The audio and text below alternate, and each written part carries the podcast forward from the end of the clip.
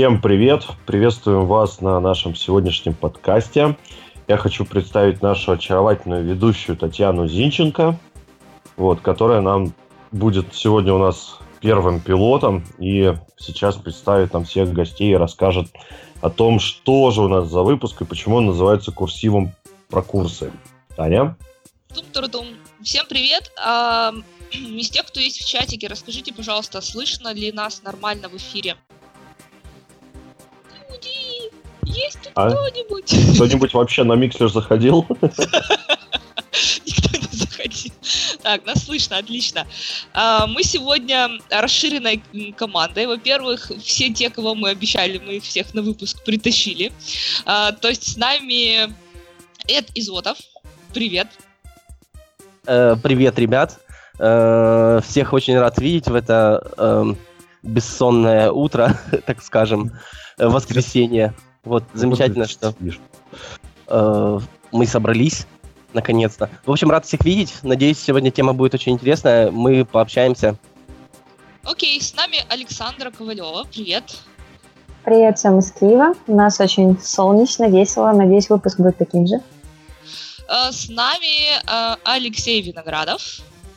Привет, у нас очень раннее утро, почти, почти начало 12-го. Очень раннее. Нам тяжело. Да, э, знакомый вам уже известный всем томат Андрей Мясников. Всем привет, привет из солнечного Минска. У нас очень клевая погода и боевое настроение для того, чтобы поговорить о вопросах тестирования и курсов. И еще у нас темная лошадка нашего эфира, э, новый гость, которого мы не анонсировали, но с которым мы очень хотим пообщаться, это Яков Крамренко. Привет! Всем-всем привет! Рад вас всех слышать. И да, давайте общаться. Наш Окей. такой бонус-гость. Бонус-гость, да. Яков, а мы про тебя ничего не знаем, и гости наши про тебя тоже ничего не знают. Расскажи в двух словах, чем ты занимаешься. Я тестировщик, вот, где-то 8 лет от роду. Э, сейчас занимаюсь э, больше развитием разных учебных направлений – вот. У меня э, своя собственная компания Automation, а также работаю в... помогаю, так сказать, друзьям из Эдеры.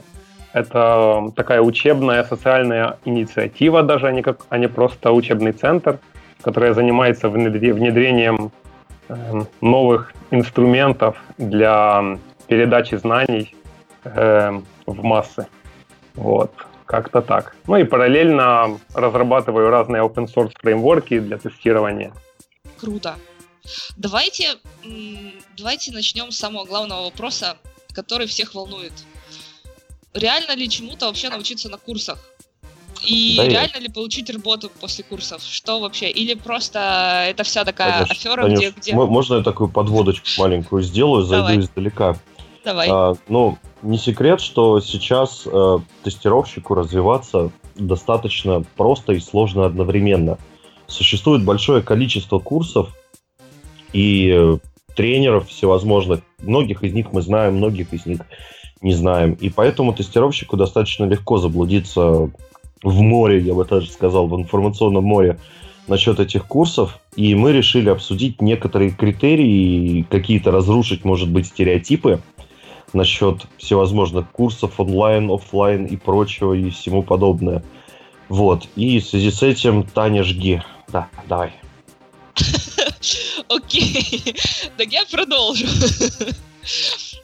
Мы все критерии разберем попозже, на самом деле. Но я считаю, что самый главный вопрос, который интересует всех. Я иду на курсы. Да, неважно, платные они, бесплатные, онлайновые, офлайновые, один там преподаватель, 10 преподавателей. Меня интересует только один вопрос а я реально научусь там чему-то, я смогу работать после этих курсов. Вот э, я понимаю, что тут все преподаватели, и они считают, что да, такие реально, я такой крутой препод, я могу все донести. Но давайте посмотрим правде в глаза. Эм, посмотрим на свои выпуски предыдущие, да, на своих студентов. Реально ли чему-то научить, научиться на курсах? Реально ли научить чему-то на курсах? Начнем с Эда.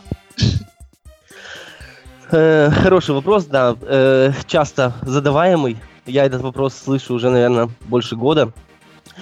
И мое мнение однозначно да, но я бы сказал так, что от курсов, от школы, которая, ну, либо от компании, которая предоставляет курсы, не зависит 100%, что человек будет трудоустроен. Э, я бы сказал, что курсы дают базу, и база это, может быть, будет равняться 50%, но навряд ли больше. Потому что все равно э, то, будет ли человек трудоустроен или нет после курсов, зависит от личных качеств. Э, я имею в виду личные качества не в плане там умения танцевать стриптиз там на шесте. Я имею в виду, что человек должен быть целеустремленным, решительным, ответственным. То есть, если он уже подошел к этому вопросу э, смены профессии э, серьезно, пошел на курсы, отучился, заплатил там немаленькие деньги за это, то он должен проявить еще личные качества для того, чтобы сменить работу. То есть, дожать этот момент уже после завершения курсов. Э, да, конечно же, знаете, вот э, когда преподаешь курсы, они там длятся там 4 месяца, 6 месяцев где-то в каких-то компаниях. И, конечно же, ты видишь там разных э, ребят, и какие-то ребята там с первых же дней ты видишь, что они смышленые, там у них есть уже какая-то база. Есть ребята, которые вообще там еще Ctrl-C, Ctrl-V делают правой кнопкой мыши, знаете, копировать и правой кнопкой вставить. То есть, которые с компьютером вообще далеко-далеко на «вы». Вот. И, конечно же, ты делаешь ставку на ребят, те, которые там получше, да, которые уже имеют какую-то базу, и они и учатся получше, они там активничают, на, активно участвуют на курсах. Вот. И ты делаешь ставку на то, что эти ребята будут трудоустроены быстрее. Но на самом деле практика показывает, что выигрывает все-таки целеустремленный. Я знаю ребят, которые очень хорошо учились, были лучшими студентами в моей группе, и поиск работы у них занял там, было такое, что и 6, и 8 месяцев. Знаю ребят, которые сидели тише травы, э, и вообще ничем практически не занимались. То есть я не был уверен вообще, что у них есть какая-то база, то есть, что они получили какие-то знания за время курсов. И эти ребята трудоустраивались через два дня после завершения курса. Поэтому да, однозначно можно научиться, да, однозначно можно получить базу, но это не сто процентов гарантия, что человек получит билет э, трудоустройства. Вот такое Окей, мое давай, мнение. Давай тогда немножко с другой стороны подойдем. А ты сам на курсах когда-нибудь учился на каких-нибудь? Да, конечно, учился. И как? Тебе ты реально получил какие-то знания, ты с чем-то оттуда вышел, ты смог применить это самое главное, ты смог применить Меня... в работе. Да. Я хочу перебить, у меня есть один вопрос. Мы сейчас будем вообще говорить только о курсах, которые для начинающих тестировщиков, для входа в профессию, или мы будем говорить в принципе о курсах? Сейчас вот я так понял. Я думаю, принципе, начнем с тех, что для входа, а потом уже продолжим. Ну, короче, Да, окей, значит, сейчас мы говорим о то, только, то, только про входящие курсы, да, а потом, возможно, перейдем и на другие, потому что, как бы, А может, кажется, есть, есть разница. хаотично? Может, делать Попробуем делать хаотично? Давай. Ну, э, курсивом сегодня всем. Я буду Отвечу на помогать. вопрос Татьяны. Э, да, я проходил курсы, причем э, последний раз довольно-таки недавно. Э, эти курсы были по э, JavaScript, причем JS я не видел в глаза до этого. Вот, и я вам скажу, что сейчас я вообще пересел на JS и плотно пишу на JS. Причем используя там фреймворки для тестирования, и Jasmine там, и причем э, юнит тестирования и так далее. То есть год назад, э, когда я пришел на занятия по JavaScript, то есть там было всего 8 занятий, вот, э, раз в неделю. Но там были очень, очень жесткие условия, очень суровые правила выполнения домашних заданий. Вот, и мне эти курсы, да, отлично помогли. Э, Единственное, что я бы э, вставил такой нюанс, что эти курсы были бесплатными для меня, потому что наша компания предоставляла базу для этих курсов, и нам дали несколько бесплатных мест, и я был одним из участников и э, не платил деньги за эти курсы. Вот. Хотя а вообще я э, считаю, что э, если не платишь деньги, то ты меньше усваиваешь, э, хуже усваиваешь материал. Вот, и к тому же еще один маленький нюанс, что я, когда шел на эти курсы по JavaScript, я еще не, не знал вообще, для чего он мне нужен. То есть сначала начал учить, а потом посредине курса понял, что я могу его применять. Ну, Позвольте 5 копеечек ставлю. Эд, а ты говорил, что м, когда то есть, идет обучение, ты делал ставку на каких-то очень умных людей, смышленых, которые что-то Да. делают. Да, но как бы известно, что эскадра движется со скоростью самого медленного корабля. То есть были же, наверное, какие-то отстающие люди, э, то есть те, которые что-то не понимали, как вы их выбрасывали за борт, оставляли аутсайдерами или что. Э, нет, в принципе, не выбрасывали за борт. Э, знаете, тут мы подвигаемся к такому очень интересному моменту вообще в тестировании. Э, слышали, может быть, фразу там очень часто, я ее очень часто слышу, и очень часто слышу от HR, что эту фразу говорить нельзя на собеседовании. Э, я говорю про низкий порог вхождения QA. Э, конечно же, э, это лично мое мнение. Может быть, сейчас мы начнем из-за этого срач какой-то. Но, в общем, суть в том, что э, я считаю, что в тестировании в джуны попасть гораздо легче, чем в джуны разработчики. Вот, это первое. Во-вторых, сам курс вообще тестирования, он мало технический. Ну, для человека, который, у которого есть уже большой опыт по тестированию. Э, он больше гуманитарный, то есть там тест-кейсы, понятие тестирования, там классы эквивалентности, баг-репорты, вот эти вот все штуки. То есть они, я бы не сказал, что они прям сильно-сильно технические. Вот, из технических вещей это, наверное, понимание того, как работают протоколы, там HTTP и так далее, про э, API, вот, это из таких сильно, тех, ну, вообще каких-либо технических вещей на курсах.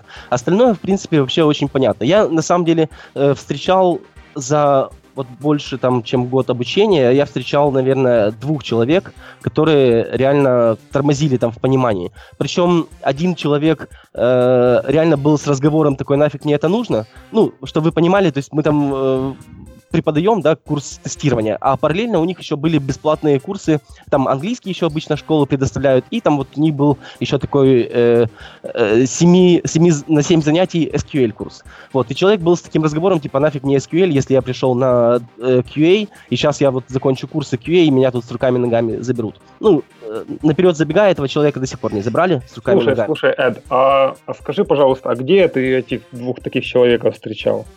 Э, Это... На курсах да, где? Какой город? Одесса. Одесса. Ну, слушай, я не знаю, как там в Одессе, но вот у нас в Киеве, у нас, э, я бы не сказал, что тест тестировщику джуниор уровня просто найти работу. У нас здесь тут по 400 резюме приходит э, на, на э, я думаю, что, может быть, мы этот вопрос оставим. Я сейчас закончу про давай, второго давай. студента, да, потому что это хороший вопрос насчет того, что где люди находят работу. Э, вот. И второй человек был э, вообще с технической базой, то есть бывший сисадмин, и был просто с разговором таким, то есть я не понимаю, но был именно с предъявой, то есть э, и нежеланием понимать. Вот, поэтому, естественно, мы не ждали э, этих людей, мы двигались дальше. Вот и все. Остальные ребята, в принципе, усваивали материал нормально. Да, кто-то хуже, кто-то лучше. Э, через пять занятий там кто-то забывал то, что было в начале, мы повторяли еще раз. Э, и на самом деле есть такие ребята, которые там э, к концу курса понимали, что там у них что-то еще плавает, мы с ними нагоняли, то есть я всегда доступен онлайн, вот постоянно общаюсь с ребятами, поддерживаю их, э, помогаю с выполнением тестовых заданий, вот, поэтому я как бы не встречал такого, что какой-то человек нас сильно бы тормозил, и мы ждали бы его. Вот. Просто, чтобы э, вы почувствовали мою боль, ко мне тут недавно приходило несколько сеньоров и тем лидов на собеседование после курса всяких и большого стажа. Так вот, они даже интуитивно не очень хорошо понимали, что такое класс эквивалентности и как ими пользоваться. У меня все. Это был, с вами был Андрей. А мы, кстати... Да, э, вот... того. Да, я же поднял интересный вопрос. На самом деле мы его перед эфиром немножечко обсудили. Я думаю, что все знают, да, что у нас небольшая тусня перед эфиром всегда происходит, на которой мы э, обсуждаем самое интересное, которое в эфир потом не выносим. Так вот, из самых э, интересных вопросов, наверное, и вот этот вопрос тоже был в том числе про количество собеседований на джуниор-тестировщика. Э, я думаю, что на джуниор-разработчиков... Ситуация не лучше на самом деле. Так вот, мы обсуждали этот вопрос в контексте следующего. Должны ли курсы быть бесплатные? В принципе, я не знаю, ну давайте начнем, раз уж Алексей предложил распределение, начнем с курсов для начинающих, да? Если курсы для начинающих будут бесплатными, какова вероятность того, что количество э, резюме на должность э, джуниор, там, тестировщика, разработчика, неважно, с, с 300-400 на одну вакансию увеличится там до 600, 800, там 1200, э, ну, в общем-то, в разы. Э, вот и, кстати, Яков, давай, раз уж ты поднял этот вопрос, то ты и начни на него отвечать. Должны ли быть курсы бесплатными или э, если... что делать? Что Э, делать Давай с там оба резюме? начнем сначала, начнем сначала с бесплатных курсов, а потом продолжим тем, э, что будет, если курсы таки будут бесплатными. И не получится ли так, что на эти бесплатные курсы, ну, это если ты за бесплатные курсы, да, что на эти бесплатные курсы пойдут просто все, кто, все, все, кто слышал хотя бы краем уха, что в IT можно ничего не делать и грести деньги лопатой, и потом мы столкнемся с тем, что на резюме для начинающих можно будет просто вот закопаться вот в этих резюме, и так оттуда Ну, тот бриллианты не вытащить. я думаю. Я думаю, что так не случится. И вот почему. Потому что это уже сейчас есть. Уже есть очень много бесплатных курсов. Э, Может быть, большинство из них на английском языке, но они уже есть. И почему-то это никак не повлияло. И- и- а- а- они уже есть давно. И это никак не повлияло на увеличение количества резюме. Вот. э, Повлияло вот этот бум айтишный в последнее время, то, что доллар поднялся, из-за этого стало резюме больше, потому что все ломанулись в IT. Вот это причина. А то, что курс, э, курсы бесплатные, они, эм, они увеличат количество резюме на вакансию, такого, такого уже не произошло. Поэтому и, и не произойдет. А все потому, что бесплатные курсы, они не для всех. Вот. Э, почему? Потому что большинству э, людей нужен нагоняй с палкой, который будет стоять и заставлять их учиться. И вот Эд тоже затрагивал эту тему, говорил, что если не заплатить деньги, то обучение будет не такое, э, не такое эффективное. И это да. Но мой point в том, что такие инженеры не нужны. Нам вот как раз и хорошо, чтобы курс для начинающих был бесплатным, был онлайн, чтобы как можно большее количество людей имело к нему доступ, даже те, у кого просто денег нет, он там где-то живет в каком-то, я не знаю, селе, вот, но хочет попасть в IT. И вот у него должна быть такая возможность, даже если у него нет денег. Вот. И вот эм, если курс будет доступен большинству, то я считаю, что из этого большинства его пройдут именно те, кто действительно этого заслуживает. А вот эти ребята, которым нужен нагоняй с палкой, которым нужно деньги заплатить за то, что, чтобы их потом совесть мучила или жаба давила, и только из-за этого они учились, то такие инженеры не нужны. Нужны люди, которые сами себя умеют мотивировать, и на проекте им тоже не нужен будет нагоняй с палкой, потому что раз им один он раз был нужен на таком э, курсе, то он потом и всю жизнь будет им нужен. А этого неэффективно. Вот какой мой поинт. а, Я соглашусь с Яковом, а, кстати. Дайте сказать ведущему. На- Нет, я, я соведущий, я могу тебя перебить. Ты, на самом ты деле, второй Танюш, пилот, всё. Давай. Окей. Не, ну на самом деле вот просто пока далеко не ушли, я полностью согласен с Яком, э, с Яковом. Вот. э, дело в том, что когда курсы бесплатные, э, грубо говоря, никто никому ничего не должен. То есть э, все это такое очень необязательное. И действительно только люди с очень сильной мотивацией, те, которым действительно это нужно, они будут что-то учить, что-то делать по этим курсам. Здесь с деньгами же немного наоборот. У кого-то жаба, да, а кому-то надо отчитываться перед компанией, ну и ну хоть что-то он усвоит, потому что, грубо говоря, с него спросят. Действительно, ну, человек так устроен, что если он что-то заплатил, то он за это ожидает что-то получить. И это ожидание играет как бы, ну, на руку этому человеку. А если все бесплатно, то, ну, в общем, как Я показывает... бы практика, хотел Расскажите, сказать как- немножко другую версию. С другой стороны, но опять же про личные качества, если можно. Алексей, я извиняюсь, если перебил. Вот. нас можно см- перебивать, как мы А, видим. все, супер. Тогда, окей, я говорю. Э, в общем, смотрите, когда мы говорим о том, что э, денег достать проще, а типа учиться на бесплатных курсах, да, нужна самомотивация, и это гораздо сложнее. Но на самом деле я бы хотел, чтобы вы посмотрели с другой стороны. Я знаю ни одного человека, а ну, достаточное количество людей, там, ну, больше пяти точно, с которыми близко знаком, которые шли на курсы, у которых зарплата была 200-300 долларов. Я хочу вам просто сказать, что те люди, которые идут на курсы, в основном это не какие-то там ребята по 17-18 лет, у которых там родители, из- которые за них там чихлят еще за что-то. Это в основном люди уже, которые с семьями, уже за 20, за 30 лет, у которых уже есть свои обязательства в жизни, они, они- они уже, то есть, ну, дети, семьи и так далее. И они идут э, на эти курсы с зарплатой там 200-300 долларов, и им эти там 700 баксов за курсы нужно откуда-то вытащить. И я считаю, что это очень неплохая мотивация и неплохой скилл, если человек способен э, достать эти деньги из семьи, вложить их в свое обучение для того, чтобы двигаться дальше. Да, а мог ведь и не доставать, и сэкономить, и семье помочь, и себе. Да, Вот если поэтому я знал не слов, женюсь. Я не хочу Это сказать, что Яков вопрос. абсолютно не, не- абсолютно не прав. Я считаю, что просто есть альтернативная еще точка зрения. Давайте Можно практически. не жениться. Какие вы знаете курсы бесплатные сейчас? Вот, Э. Давайте я расскажу про бесплатные курсы. Во-первых, есть курсера, который мы не будем принимать во внимание, потому что там нужен английский язык на хорошем Там стоп, там нету уровне. курсов про тестирование. Там нету курсов. А, ну окей, ну там Давайте есть смежные не будем курсы. Есть исключать. вот конкретно, у нас есть э, Эд, да, и у нас есть Яков, который из Украины. Я знаю, что в Украине есть Прометеус, который работает э, точно так же, как Курсера, то есть там есть бесплатные курсы, и там есть, я знаю, есть курсы по тестированию. У меня к вам вопрос. А можно А, я отвечу на этот вопрос? Э, нет, у меня вопро- э, можно, конечно, Александра, но вопрос у меня вот такой. Кто видел выпускников курса, э, курсов с Прометеуса? Кто с ними работал? Вот, отлично. Вот реально. Давай. Очень в тему. С Прометеуса сейчас есть даже несколько курсов тестирования. Например, один из них Львив IT School. Она, это платная школа во Львове, но на Прометеусе выкладывает час своего курса бесплатно. Кроме того, в Украине еще есть K-Lab, K-Test Lab, по-моему, если полностью. Тоже онлайн бесплатные курсы, и они даже местами с практикой. Вот. Не так много занятий, но, в общем-то, все основные темы покрывает. И с выпускниками, в принципе, и тех, и тех а, работала на платных курсах и на курсах при компании бесплатных. Вот, и на таких, и на таких. Что я вам хочу сказать?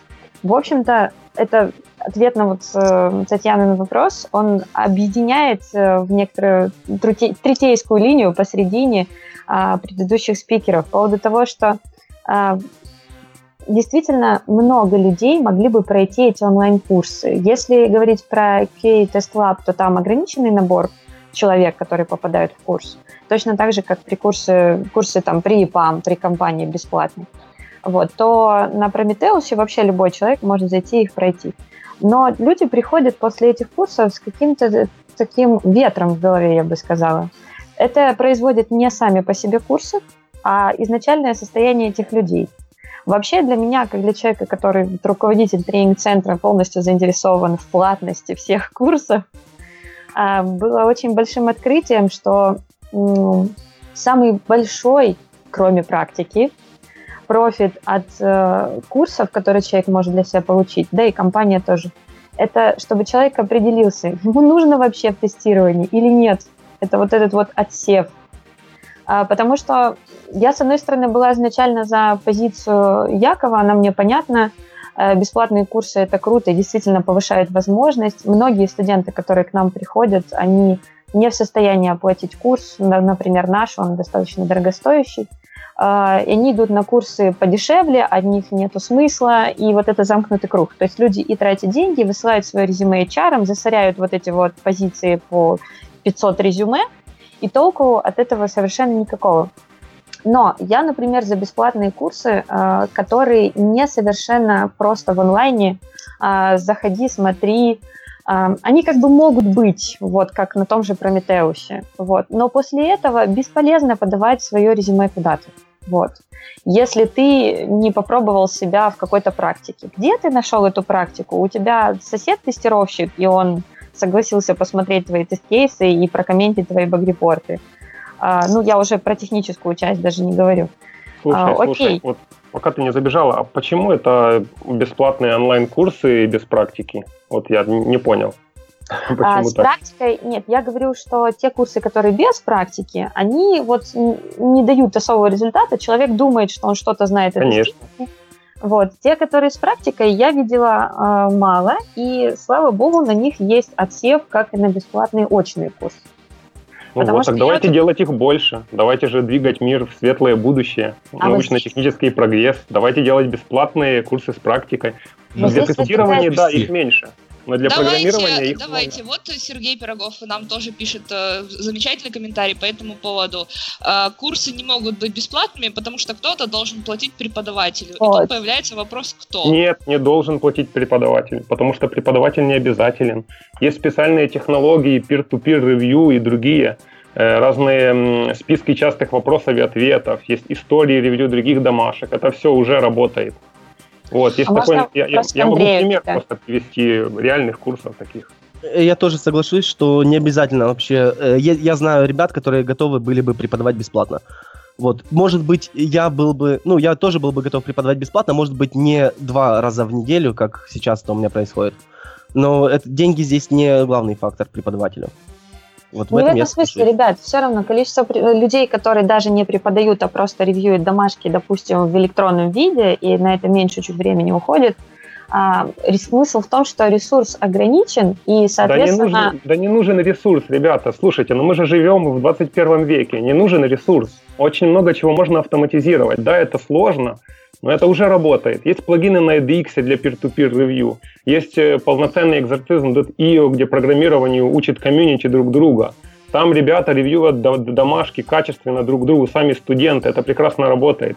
Есть эм, вот э, сейчас в Украине открывается юнит э, юнит обучения. В общем, есть такая школа во Франции, обучение программированию. Они учат без преподавателей. Что-то похожее есть в Украине. Под Одессой открываются школы для детей, где дети сами учатся без преподавателей. Есть множество техник, и они уже работают, они уже есть. Какие Ну, преподаватели? если взять код Академию, ту же самую. Вот э, сравнение с программистами, я студентам часто их пинаю и сравниваю, но у нас вот курсы, допустим, фронтенда и э, тестирование часто идут параллельно, прям в соседних аудиториях. Я захожу на занятия программистов, слушайте, ребят, ну, действительно, программисты учатся по-другому. Вот это не, не смысл в том, что там тестировщики и программисты разные, Вот но плохо, что они учатся по-другому. Что тестировщики учатся по-другому. Не уверена. Тут подход немножко другой в плане кодинга. Тут неважно даже платные, бесплатные. эм, Не нужно, знаете, на первом уровне разработчика оно либо работает, либо нет. Дальше возникает вопрос оптимальности, а, какой способ решения там, и так далее. А, Но на первом уровне, чтобы быть вообще джуном, нужно решить проблему с помощью там, какой-то технологии. Эм, Ну, какая аналогия Какую с тестированием проблему, здесь может например? быть? Тест-кейсы нагенерить? Это без проблем Не, я про разработчиков говорю. А, ну, допустим. Соответственно, проверять, э, ну, здесь проверка проста. Если оно работает, значит окей. Если не работает, надо искать в чем gap. Вот. У тестировщиков, э, ну, как test lead, я тут, наверное, скажу, а не как преподаватель курсов, в основном на испытательном сроке время уходит на то, чтобы человеку постоянно говорить, не, ну это тест-кейс, там step ы есть, expected result есть, но надо полностью переписать. Слушай, есть ну я вот- таким занимаюсь. Вот, вот, вот, вот у меня есть курс, э, и э, курс автоматизаторов. Это все равно тест-кейсы, тест-планирование и все такое. Это да, это нельзя как в программировании написать автотесты, которые будут твой код проверять, и можно сказать, он работает или нет. Но ведь э, задача и обучению программированию, и той же автоматизации, и тестирования, это не только просто написать, чтобы оно работало, а написать качественно, да, проверить, что там все так, как нужно. И это сложнее проверить, но это все равно можно сделать и, и без преподавателя.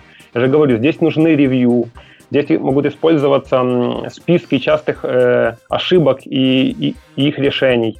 Студенты проверяют друг друга, ревьюют без преподавателя. Вот я Они- про вот эту проверку друг друга, про вот этот peer-to-peer хочу рассказать. И я, кстати, вижу мое, мое мнение тоже в чатике, вот, например, у Оли такое же самое, про peer-to-peer, например, на курсере, да, которой мы все восхищаемся, и где все бесплатно, ну, практически все. Так вот, на курсере даже на платных курсах идет peer-to-peer ревью, и преподаватель к тебе вообще не, никак не относится. Я частенько вижу такие вещи, когда э, ну, товарищ, который поставил тебе все отлично и пошел дальше. Да?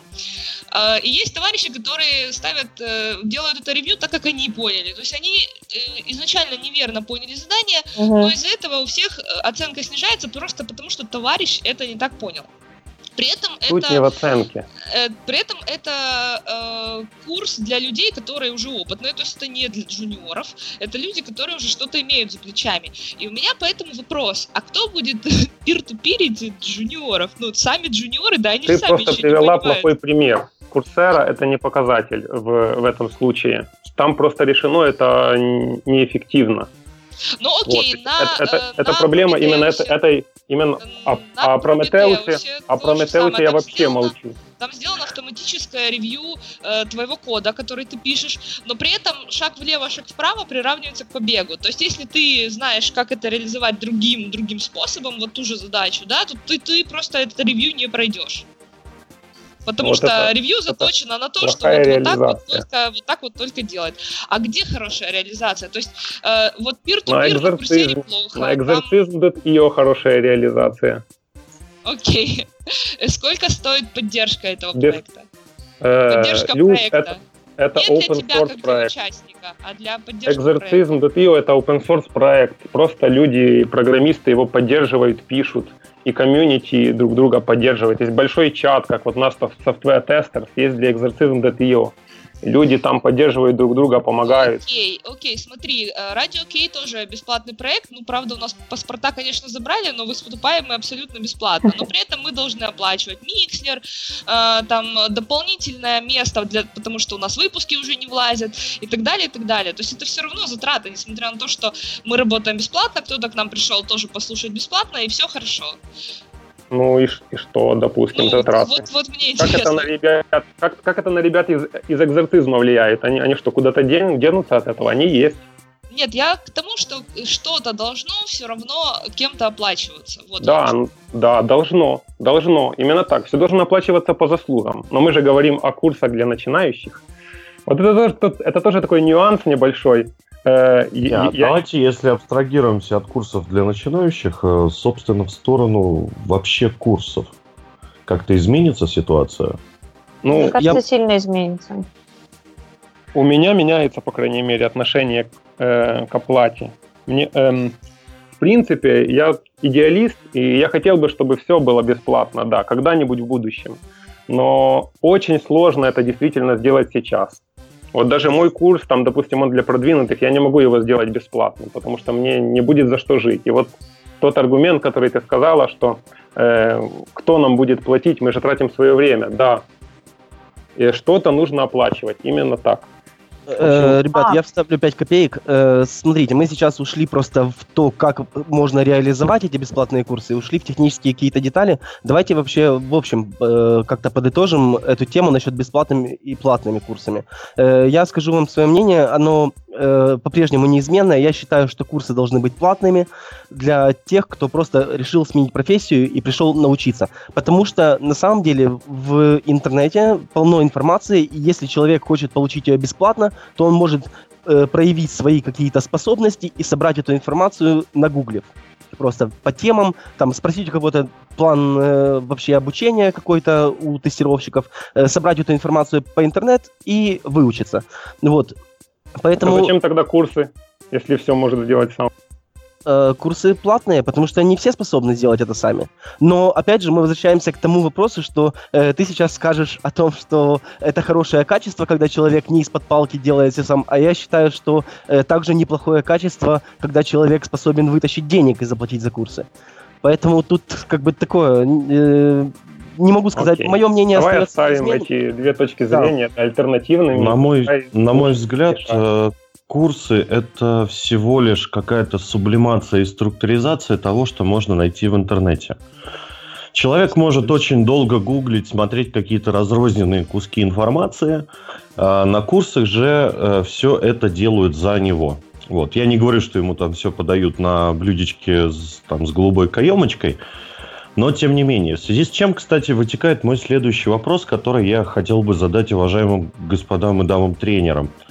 А ведь должна же быть какая-то общая база. Может быть такое, что человек, например, приходит на начальные курсы, например, чему-то учится. А, научился, хорошо, устроился на работу, работает, понимает, что ему надо как-то повышать квалификацию, идет на другую, а, идет на другие курсы, а там какая-то база совершенно другая, и он теряется, он плавает, потому что его на первых курсах учили совершенно другую, в другой терминологии. Сталкивались с таким? Я вообще Да, не кон- вижу здесь, честно говоря, проблемы. э, И сталкивались с тем, что и синьор-тестировщики воспринимают многие термины по-разному. Вот. Ну, здесь э, мы опираемся на ISTQB, допустим. Тут давайте не трогать ISTQB, отдельная тема, просто потому что э, легче на что-то опираться в плане конкретной терминологии. Вот. Но, в принципе, за два с половиной года курсов и поездить по конференциям я видела, мы составили список отличий терминов, а, в разных компаниях, ну, из тех, кто прошли этот опрос, из тех, с кем приходилось работать. Ну, и я встречала где-то до 25 в общей сложности терминов, которые вызывали какие-то дебаты и дискуссии. Ну, хотя, в принципе, за 5 минут можно разрешить это недопонимание. Ну и где-то случая 3, где концептуально уже вот совсем принципиально э, не могли сойтись во мнениях. Вот. вот я, собственно, больше именно не про терминологию, а больше про э, концептуальную разницу. Да, конечно. Пожалуйста, спасибо. Э, так, смотрите, э, что хочу сказать вам по поводу курсов. Конечно же, если мы будем рассматривать программы разных школ, ту школу, где я преподаю, я рассматривал программы нескольких еще школ в Одессе здесь, и э, мы все примерно по программе сходимся. Ну, там э, баг-репорты, тест-кейсы, там виды тестирования, там какие-то такие штуки. Вот, и все это примерно одинаково. Но на самом деле э, та программа, которая э, вот общая, да, дается и расписана на э, четырехмесячный курс обучения тестировщиков, она на самом деле не на 4 месяца. Там программы реально на 2, может быть, чуть больше месяцев. И остальное время э, можно забить какой-то, какими-то полезными штуками, которые дает преподаватель. Вот эти штуки там не расписаны школой, эти штуки не э, как не диктуются школой сверху. То есть это те вещи, которые э, преподаватель сам выбирает дать своей, своей группе. Вот я сейчас делаю акцент на такие вещи, которые э, мало кто тестирует из джунов. Ну, например, там тестирование бэкэнда. То есть именно как отдельная тема, э, потому что э, такие вещи, ну, то есть э, как принято у джунов, что они тестируют все со стороны UI, большей части там разбирают, что такое бэкэнд, но тестирование именно э, чисто бэкэнда э, мало кто делает. Также на курсах обычно для мануальщиков не разбирают, что такое Selenium.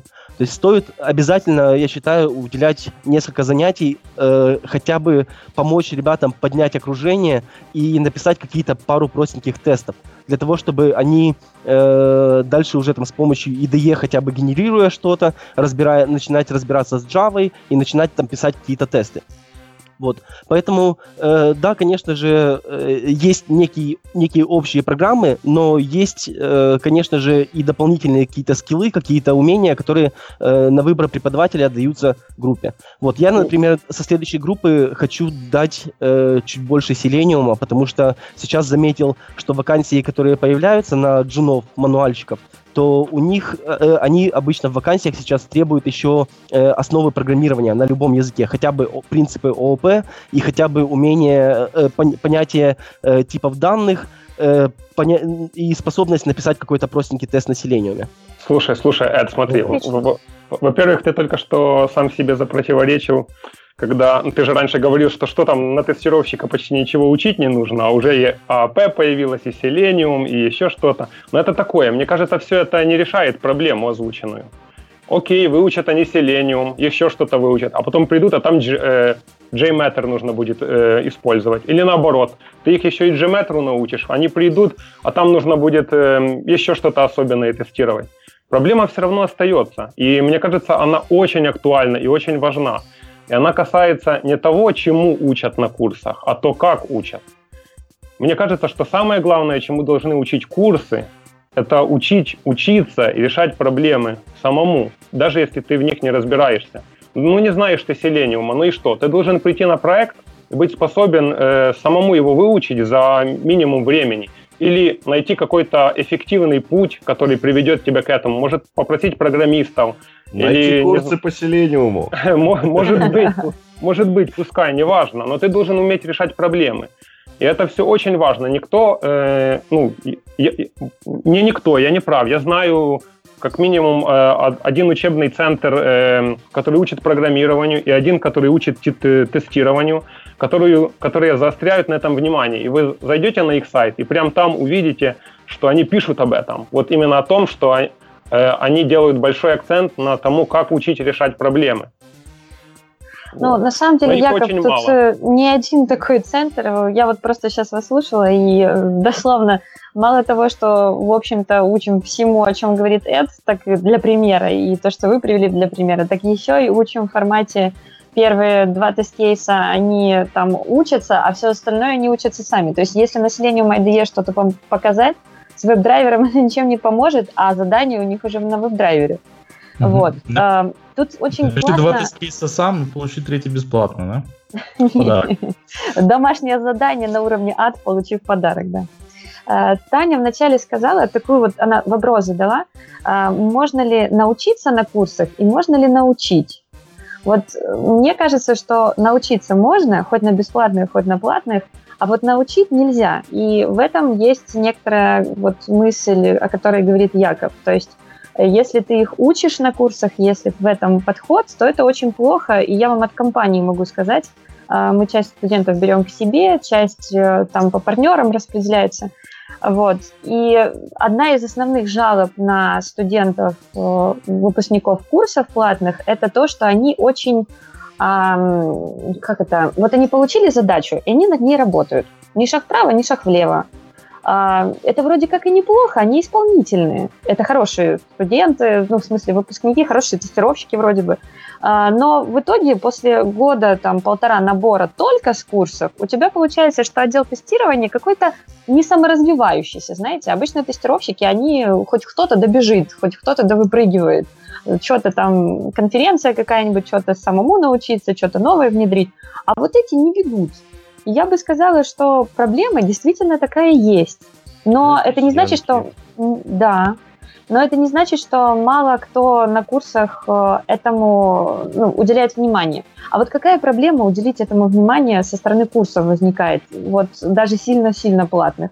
Это все равно время. Ты их не, не можешь учить, ну, времени у тебя не вечность. Вот. И, как там говорили, что делать с, с отстающими? Нужно там хотя бы их э, не потерять по дороге в плане если они сами идут, окей, но если человек учится и старается, ты же не можешь сказать, ну, слушай, чувак, ты не догоняешь. Вот.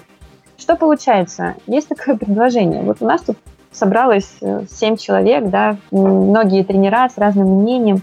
Я не вижу никакого противоречия, вот по мнению никого из вас, а, если мы говорим, что должна быть база. А, мы, например, в определенный момент студентам начали давать видеозаписи по теории а, с типичными вопросами, ответами, и презентациями домой, а на занятиях они учатся именно практике. Вот. Ну и плюс мы разбираем непонимание, кто что не так понял, это понятно. Вот, появилось плюс два с половиной часа на каждом занятии на практику. А, собственно, ради чего нужны курсы с преподавателями, ребят? Ну, если не ради практики, то это вообще бред.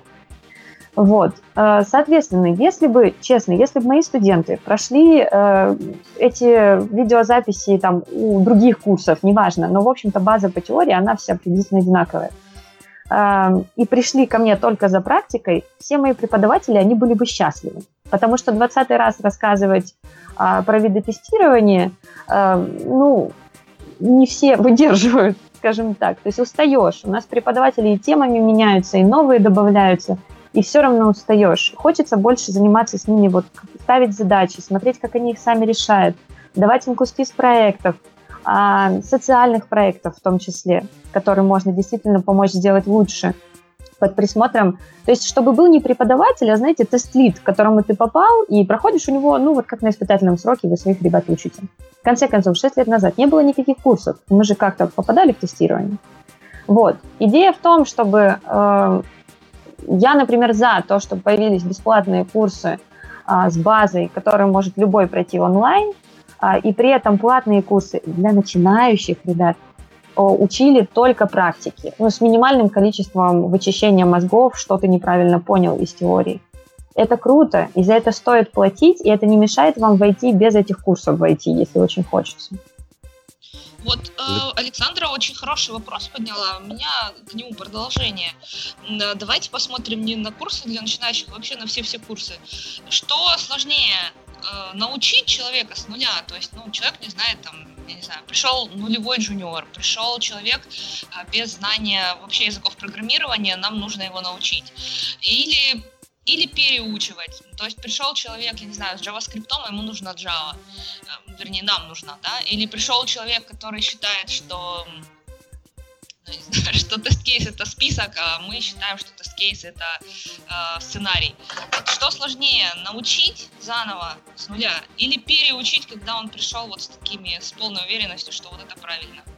Ой, Таня, ты буквально сейчас прочитала мои мысли. Я вот хотел задать точно такой же вопрос но дополню твой пример своим. Например, приходит человек после курсов, э, обладая какими-то знаниями, ну, предположим, что это такой человек, который действительно захотел, закончил курсы, э, он получил какой-то базис, получил знания на курсах, приходит и ну, собственно, когда человек приходит в новую компанию, первое время он учится заново.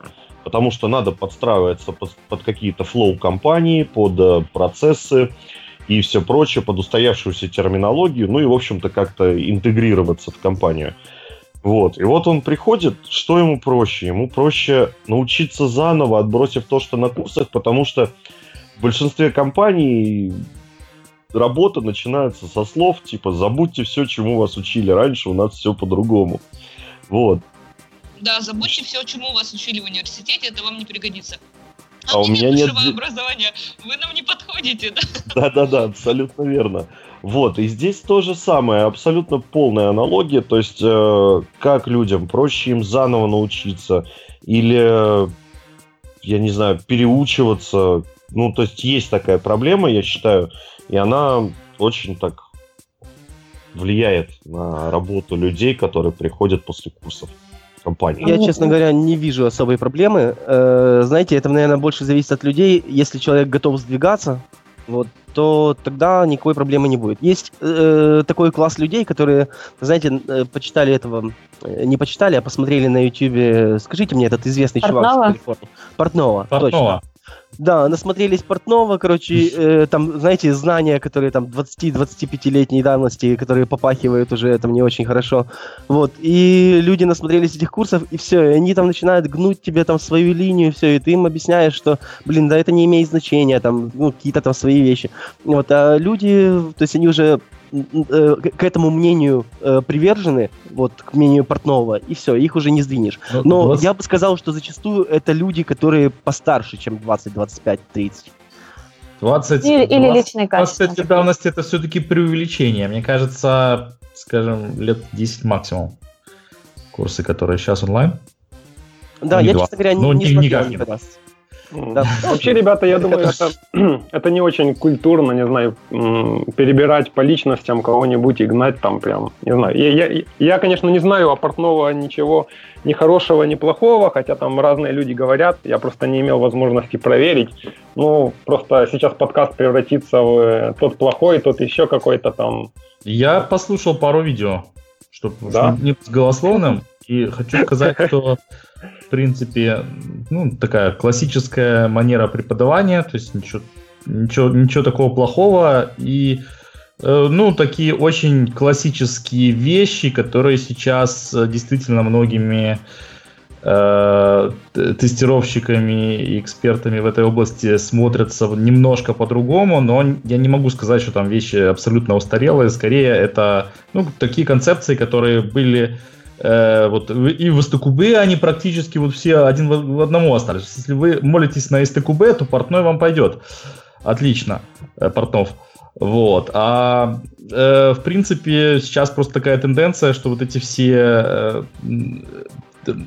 все, что мы раньше считали, может быть, правилами, из них настолько много исключений, настолько много есть э, всяких сейчас новых э, интересных э, э, техник и методов, что ну, вот не, не стоит именно вбивать студентам в голову, что вот тест-кейсы выглядят только так и никак иначе. Даже если так записано в СТКБ и в э, IEEE там каком-нибудь номере. Там, слава, да? там, слава богу, вообще не написано, как они выглядят.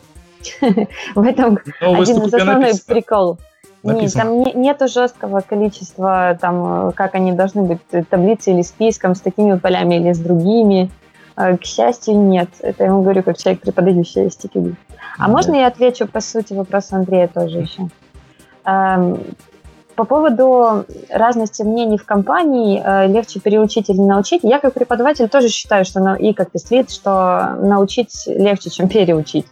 Вот. Но я соглашусь с Эдом, что в основном проблема возникает именно у людей, э, которые либо очень так устойчивы в обучении, то есть они что-то, если выучили, то уже не выбьешь просто, неважно у кого. Вот. И второе по личным качествам. Вот бывает человек, ну, любит поспорить. Ну, вот ты ему только дай повод. А я вот там читал, у Савина читал, к ISTQB читал, неважно, по любому так поводу это же прям спорить. про меня.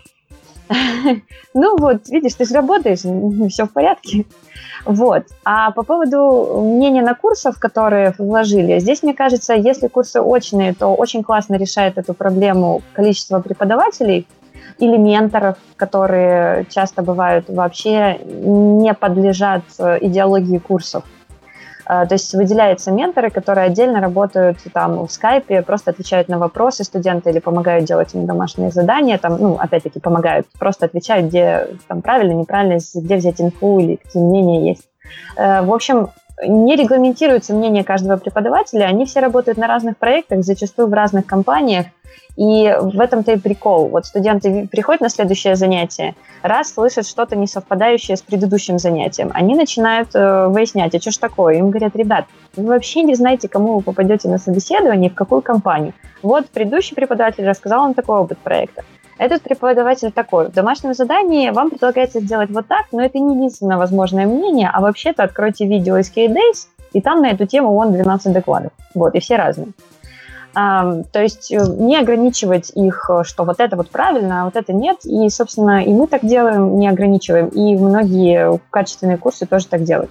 Вот по поводу, если придерживаться идеи, что должен быть какой-то, например, онлайн бесплатный курс или просто база какая-то, то есть, и здесь нету человека, который тебе вслух скажет, что ну вот это вот тебе как пример, но это не Библия, может отклоняться.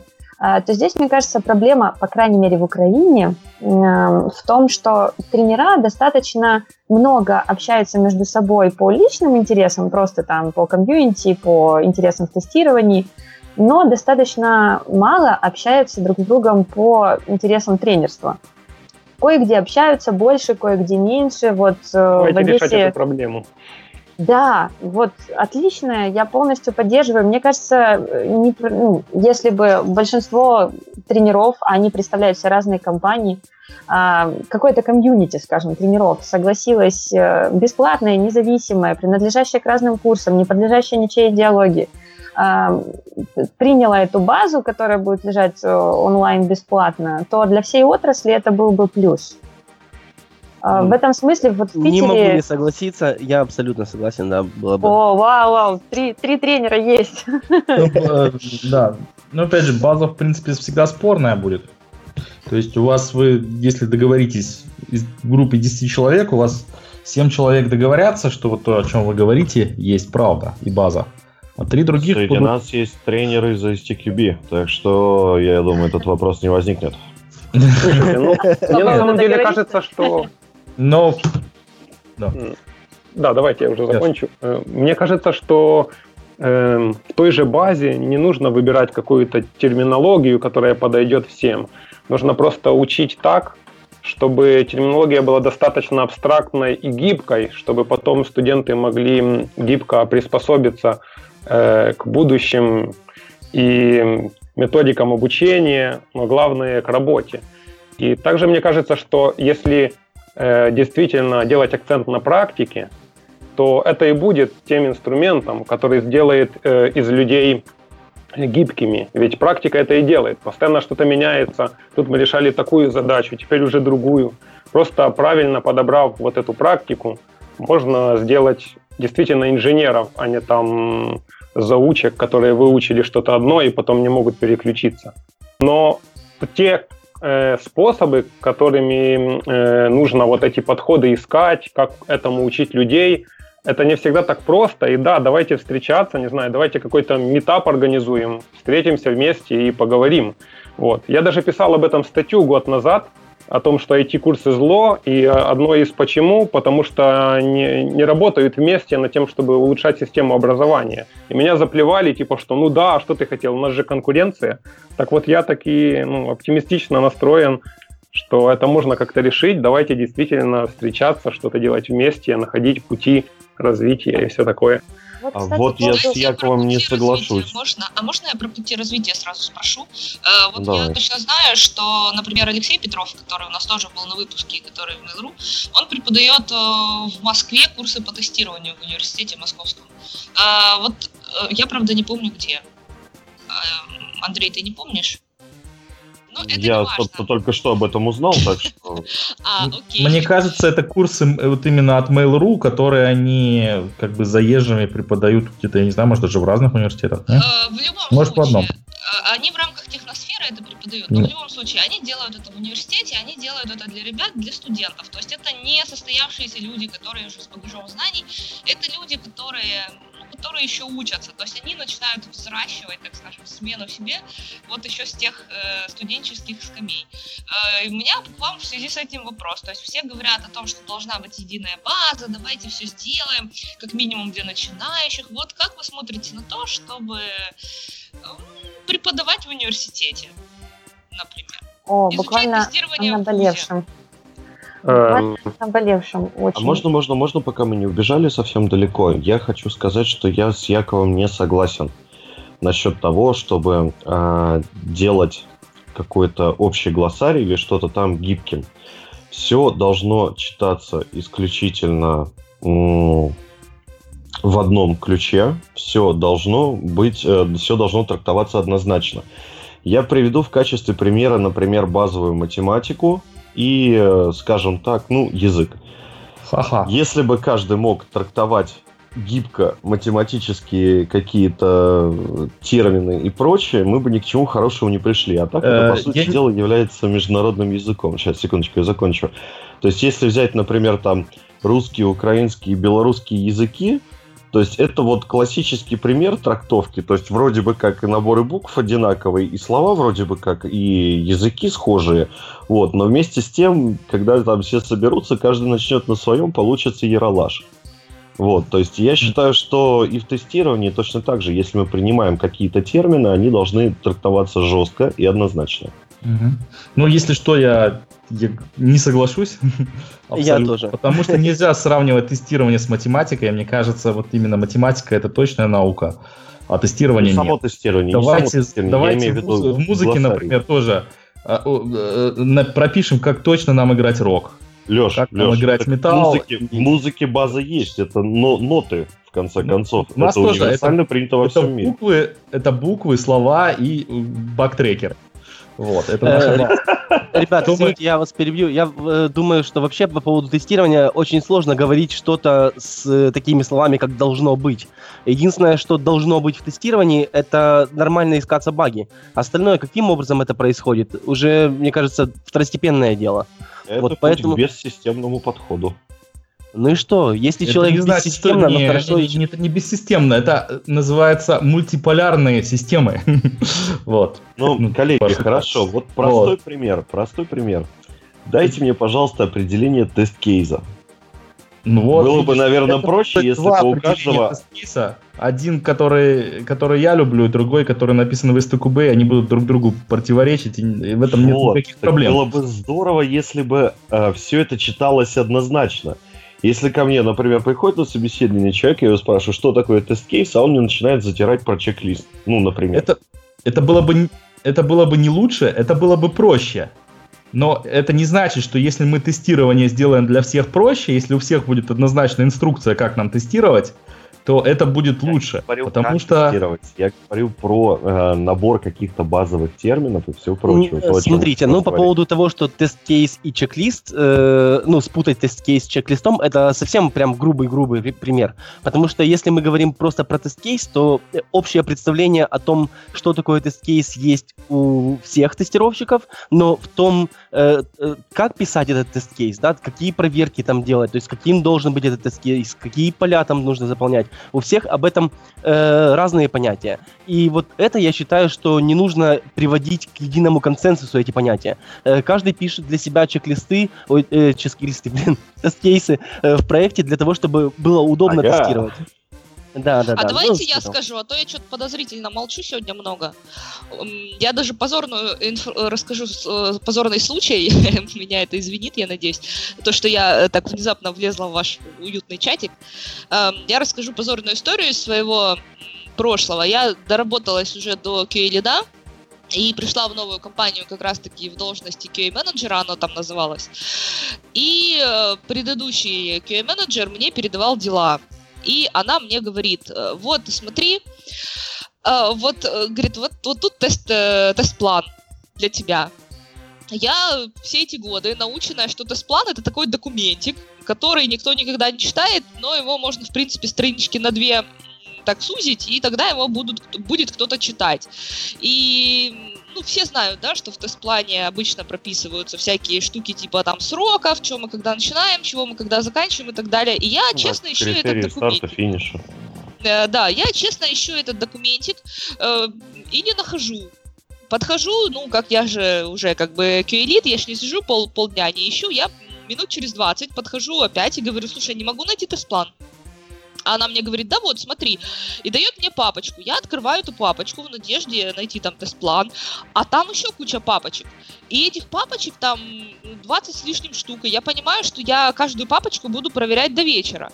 Но на всякий случай я открываю первую попавшуюся папочку, э, там находятся Excel-файлики со списком каких-то, ну, короче, не тест-план. Я иду опять и говорю, слушай, я не могу найти тест-план. Она на меня смотрит безумными глазами и говорит, так вот же, я тебе показываю. И оказалось, что в этой компании, куда я пришла работать, тест-планом как раз-таки называется вот этот весь список э, папочек, в которых находятся файлики, а в файликах находятся шаги для автоматических э, сценариев, то есть для дальнейшей автоматизации. И вот это там называлось тест-планом. Да. Иногда Поэтому... тест что... называют Поэтому... тест Набор Поэтому... э, в этом виновата э, вообще одна штука такая, называет, точнее такой класс э, программ, который называется Test Management Tools. И это они виноваты в том, что понятия разделились. И потому что когда ты э, создаешь тест-кейсы в каких-то Test Management Tools, и потом там создаешь тест-план, то там тест-план это и есть штука, которая, в которую ты добавляешь тест-кейсы, которые собираешься ранить в этом тест-плане. Вот, вот, поэтому я о чем, собственно говоря? Я о том, что э, делай, не делай единую систему, кто-нибудь э, с понятиями, кто-нибудь потом придет и эту систему переделает и скажет, что моя система самая крутая, а вот та предыдущая это, извините, фуфло. Э, Поэтому э, я соглашусь с мнением о том, что тестировщик должен быть гибким. И когда он приходит на работу в новую компанию, первое, что он должен сделать, это он должен э, каким-то образом выяснить термины, которыми оперирует данная компания. Э, например, у нас на текущей работе мы просто сели с нашим менеджером и составили список понятий для того, чтобы говорить об одном и том же одними и теми же словами. Потому что иначе у нас получается, что когда один говорит campaign, он имеет в виду список статей, а другой при этом имеет в виду какой-то опрос. И получается в итоге фигня. Поэтому мы сели и составили просто список терминов основных, нам нужных. Это небольшой, это документ всего на две странички, которыми мы можем оперировать. Вот. Э, такой э, позорной моей истории. Я считаю себя вправе закончить этот диалог о терминах и такие перейти к вопросу о том, как вы относитесь к преподаванию в университетах. И вот конкретно, вот конкретно вы бы, вот я конкретно спрашиваю каждого из вас, ты пошел бы или ты пошла бы преподавать в университет студентам. Я напоминаю, студенты это 17-летние болтусы, которые только после школы. И, в общем-то, ну, это не взрослые тети, э, дяди, к которым мы привыкли на наших курсах. Это люди, которых, у которых еще играют гормоны, у которых еще все плывет, весна, и вообще вы бы пошли обучать вот этих людей с нуля, чтобы они там к пятому курсу уже были готовы у вас работать. Так, И что, я, что для этого честно, нужно? Готов сразу начать. То есть я как человек, имеющий диплом педагога, учителя математики и информатики, стаж в школе, я могу ответить на этот вопрос э, достаточно однозначно. Все как я люблю. А, я пошел бы, если бы этот курс был факультативным. Если этот курс факультативный, на него пришли студенты, значит, они хотя бы немного что-то представляют или не представляют, но им интересно. Вот. Кроме того, э, студент, конечно, это аболтус, это гормоны, это гитара, вино до утра. Извините, это личное. Вот. Э, но, тем не менее, это люди, которые при выборе факультативных курсов ориентируются на две вещи. А. Э, это легко сдать. Это в смысле сдать, в смысле там получить свою галочку в зачетку. Вот. И Б, это может быть действительно интересно. И если первые отсеются, когда поймут, что это не так просто, то вторые э, останутся с большим интересом, и я отвечу, да, я готов. Мне даже в свое время предлагали, но, к сожалению, я вот уже на этот момент покинул Москву. Спасибо. Э, я соглашусь с удовольствием с Андреем. Э, с удовольствием бы пошел преподавать, если это будет факультатив. Э, преподавать именно предмет полноценно в ВУЗе. Ну, у меня нет педагогического образования, конечно же, но вообще преподавать, если бы было предмет полноценно в ВУЗе, я бы не стал, потому что мой опыт вообще связан напрямую со сменой профессии. Я тоже не так давно, на самом деле, поменял свою работу на тестировщика. Это был уже довольно-таки нормальный такой возраст, под 30, э, переходила из сисадминов, и у меня вот есть такой опыт, и я думаю, что мой опыт полезен именно тем людям, которые меняют свою профессию, меняют э, сферу деятельности. А студентов, знаете, на самом деле вот студенты учатся там 5 лет, э, в вузах дают очень крутую базу техническую, э, но после вузов, э, когда студент выходит, э, то, что, то, что он собирается точнее так скажем, э, когда он приходит уже на работу, э, на работе нужно делать немножко не те вещи, которые он учил на протяжении там шести лет в вузах. Конечно же, в вузе получает он огромную колоссальную базу техническую, но все равно нужно будет дополнительно учиться, чтобы понимать, что нужно делать непосредственно уже в бою. Вот. У меня на эту тему, если вообще отвечать на вопрос, то да, пошла бы. Э, если по поводу университета, в Киеве сейчас преподается в двух университетах курс тестирования. Он э, а, занимает в одном полгода, во втором не скажу. А, и пользы, вот э, даже на SK Days в этот раз обсуждалась эта тема, и э, в, на прошлой SK Days был доклад на тему преподавания вузов, проблем. Баранцев как-то рассказывал свой опыт, и вот наши ребята в Украине рассказывают. Опыт приблизительно один и тот же, о том, что Проблема не в том, что им 17. У меня на курсах тоже есть ребята 17-18 лет. А, проблема в правилах формирования, в том числе в правилах формирования курса. То есть, во-первых, если я согласна, что если это обязательный предмет, то он, ну, это отбывание для многих это просто отбывание часов и там получение в зачетку. Поэтому про факультатив, да, поддерживаю. Во-вторых, факультативу меньше применяется вот этих административных э, правил по поводу того, сколько часов у тебя должно быть лекций, сколько практик, какие методички должны быть написаны, а что они при этом должны сдать. Э, иногда это действительно полностью рушит представление практиков из компании о том, что я приду в университет, расскажу им вот как оно на самом деле, и они вот выпустятся готовыми там идти на работу тестировщиком. Нет, к сожалению, ограничения административные очень сильно эту теорию уничтожают. Вот. Но я хотела сказать другое, что в Европе, например, э, тестировщик и разработчик, э, скажем так, кодер, не очень любят это слово, но тем не менее оно есть, э, это уровень не университета, это уровень колледжа. У нас, я не знаю, как в России, Беларуси, в Украине однозначно репутация техникумов, колледжей, она такая очень не очень. А, некоторые колледжи выделяются, а в общем-то в среднем не очень. Но есть опыт Харьковского колледжа. Руководитель Телесенс стал руководителем этого колледжа, и там учат тестированию. Правда, протащили этот курс исключительно благодаря тому, что руководитель такой вот пришел. Вот. И ребят после колледжа берут э, на практику, берут джунами, и опыт вроде как неплохой. Вроде как, потому что я к себе в компанию этих ребят не брала, не знаю. Вот. Мне кажется, уровень колледжа это ну, более реалистично, скажем, когда от года до трех э, можно вставлять конкретику уже техническую, конкретику, практику по тестированию. Э, из минусов техникумы приходят ну, совсем дети. То есть там девятый класс часто. Не только дети, но в принципе девятый класс это, конечно, так. С другой стороны, геймдеву и э, языкам программирования сейчас учатся а, в 12 лет, в 14 лет, в 16 лет. Э, вон Доу приглашали 16-летнего мальчика, который уже трудоустроился на работу. А, что там, синеры в 23 уже давно не мем. Эм, может быть, к этому все и идет. И итог такой. Преподавать я бы пошла. В универах грустновато с бюрократией. А если перспектива у колледжей из-за репутации в нашей стране пока непонятна. Александра, а вот такой маленький вопрос. Ну, колледж – это, по сути дела, ну, если абстрагироваться от терминов, это, по сути дела, то же самое э, профессиональное, или, наверное, как правильно Профучилище, сказать, да. Про, профильное обучение. Да, абсолютно верно. Вот. И я к тому веду, что, ну, тестирование, я, если честно, прошу прощения, коллеги и слушатели, но я не могу вынести э, это в отдельный, наверное, курс или это в отдельную профессию для обучения в колледже или ПТУ. А, то есть это должно идти в, как, в рамках какого-то другого курса. Так ведь? Какое-то IT-обучение или программирование, что-то в этом духе.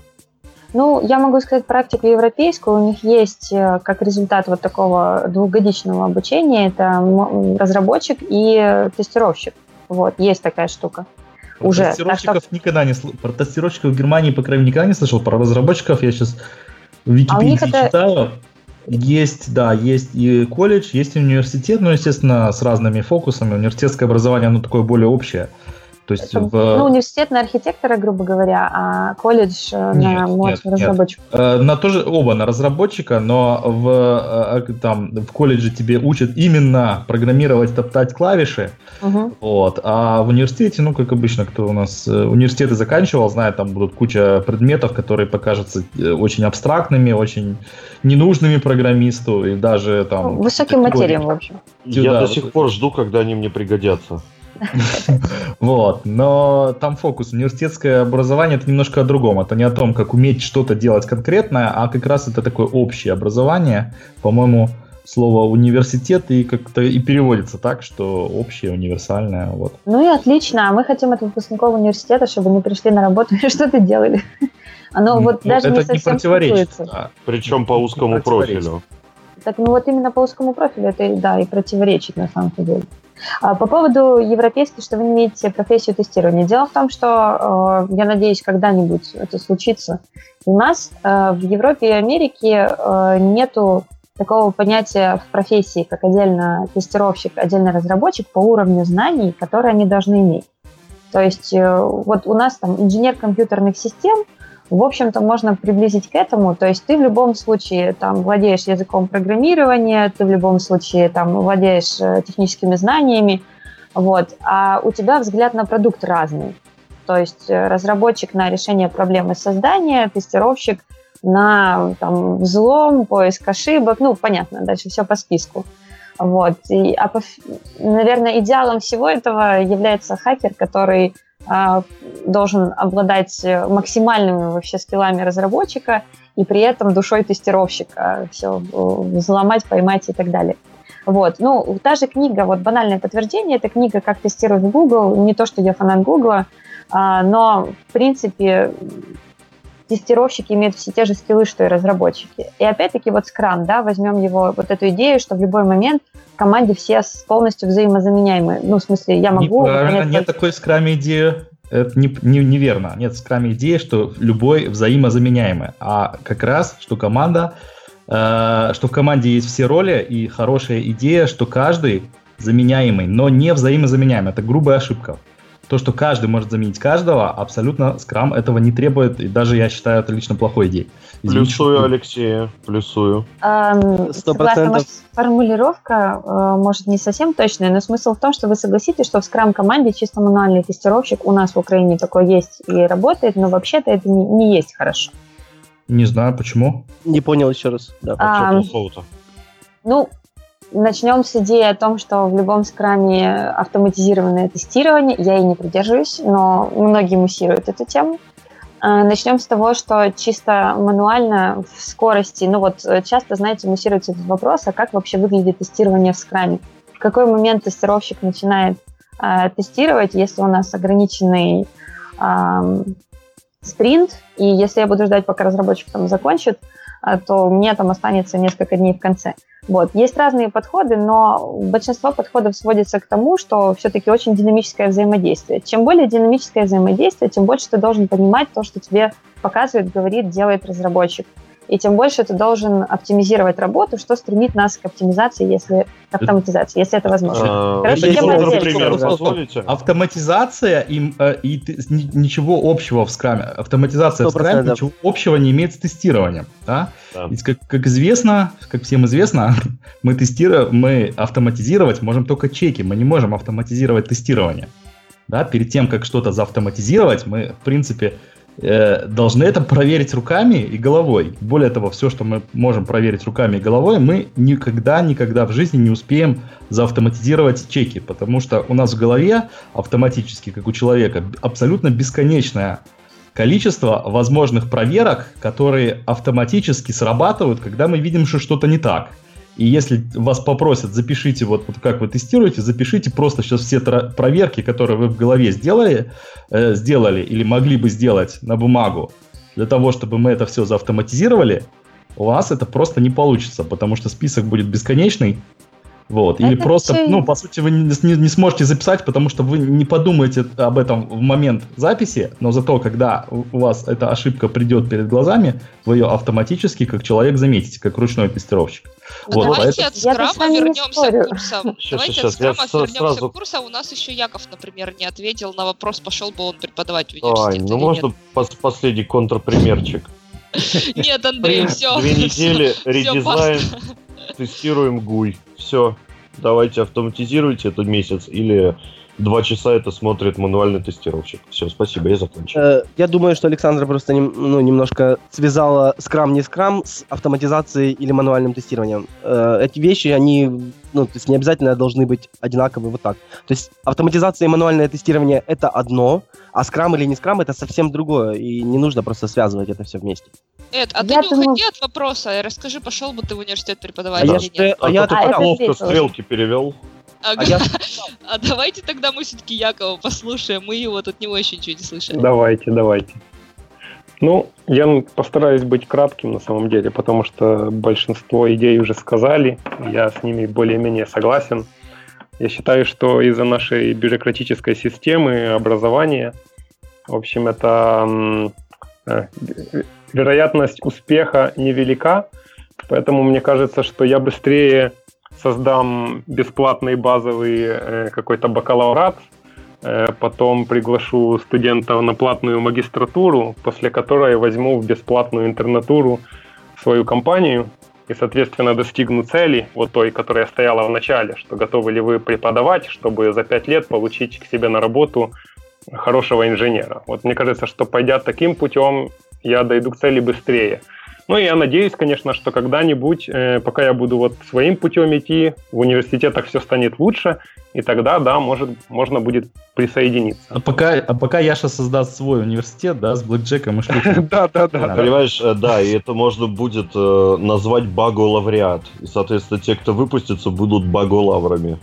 Да, да, да, как-то так. А, кстати, тем не менее, Леша, Таня, а вы что думаете? Пойдете преподавать? Про университет. Ну, я скажу, допустим, про немецкие реалии. Я бы, я, во-первых, не могу себе представить э, в университете обязательный курс тестирования. То есть это всегда будет э, факультатив, потому что просто э, начиная с, авто, э, с третьего года обучения в Германии все предметы, ну, практически, по практически все предметы являются факультативами, и там большой выбор предметов, из которых надо набрать там себе какое-то количество, чтобы набрать достаточное количество очков, поэтому как бы тут проблема не стоит. Э, то есть чисто теоретически в вакууме я бы пошел, почему бы нет? Вот. Э, возможно, я это просто не умею, это как, как с игрой на скрипке, я просто никогда не пробовал. Вот. Может, умею преподавать, может, нет. Таня, а что ты? А у меня такая была мечта, да, сто лет назад уже, после которой я просто пошла в тренеры и как бы это так помягче выразиться, и устала достаточно, чтобы не хотеть идти преподавать в ВУЗ. Вот. Но да, у меня была такая мечта преподавать в ВУЗе, э, тестирование, чтобы вот всем всем хорошо сделать. Но потом оказалось, что всем не надо, чтобы я им делала хорошо. И, собственно, и вот я здесь, на нашем радио. А давайте э, как-нибудь закругляться, потому что у нас еще впереди клевые рубрики. И... Давайте, знаете что, я, можно тебя попросить? У нас просто в названии было курсивом по курсам. А мы это объясняли в нашем, нашем а, анонсе. А, почему так кто же нас читает-то? Нас, нас подкаст, нас слушают. Давай, Таня, еще раз расскажешь? Почему курсив? Потому что это уже как-то расползает. Я заметил, это расползается уже по разным чатикам. Я так понимаю, еще не, не, не все понимают, в чем что происходит. Короче, курсив, про курсив. Жил-был один чатик, в котором сидело э, несколько ну, скажем так, умных тестировщиков, и каждый из них думал, что он настолько умный, что умнее всех остальных. Давайте и... так, это была флудинка радио. Давайте по-честному. Да, это была флудилка Радио Кей, и в какой-то определенный момент все эти люди поняли, что они там не самые умные, а как бы есть еще вот рядом сидящие, которые тоже умные. Вот. А выражения, которыми обменивались эти умные люди между собой, иногда даже были очень такие язвительными. И поэтому эти люди, которые все-таки они были умные, и они нашли решение проблемы. Андрей предложил решение, давайте. Иронические. Хорошо, Андрей предложил решение. Давайте, говорит, писать то, что нормальное, обычным шрифтом. А то, что вот вы хотите показать, какие вы умные, давайте писать курсивом, чтобы не, никто не, не обижался. Шутки курсивом, шутки курсивом. Шутки, сарказм, ирония, сарказм, страх, иронию, да. Шутки Такие у тебя вещи... шарап, хочется сказать сразу в ответ.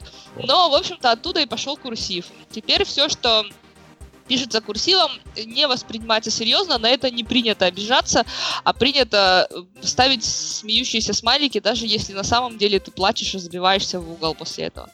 И ядовито отвечать тем же самым курсивом. На самом деле, Таня, я приветствую твое желание перейти к рубрикам, но у меня есть два маленьких вопроса, вот очень маленьких, таких прям быстреньких, можно сказать, даже блиц, которые я действительно хотел бы обсудить в сегодняшнем выпуске, потому что они мне, ну, в отличие от того, что мы тут говорили, они мне на самом деле интересны. А, смотрите, вот первый вопрос, который я хочу задать. А, он мне интересен с точки зрения, наверное, человека, который ну, нанимает людей и просматривает тонны резюме. А нужна ли какая-то или есть ли какая-то возможность сертификации курсов? Ну, потому что, то есть поясню, что имею в виду. 99% а, курсов, которые заканчивают люди – я не знаю, что это за курсы, я не знаю, там, кто преподаватели, я не изучал программы. Но на выходе они получают какую-то бумажку, сертификат. И давайте откровенно, да, в 99% случаев эта бумажка годится разве что для того, чтобы ее использовать, ну, в туалете, когда вот, ну, совсем прижмет. Что, э, есть ли какая-то сертификация, планируют ли, э, как бы там, уважаемые коллеги, которые здесь собрались, или может у них есть друзья или знакомые или коллеги, которые э, планируют перевести свои курсы на какую-то, я не знаю, на какие-то сертифицированные рельсы. Вот так вот сформулирую. Надеюсь, что понятно. Да, я, я кажется, понял вопрос, кажется.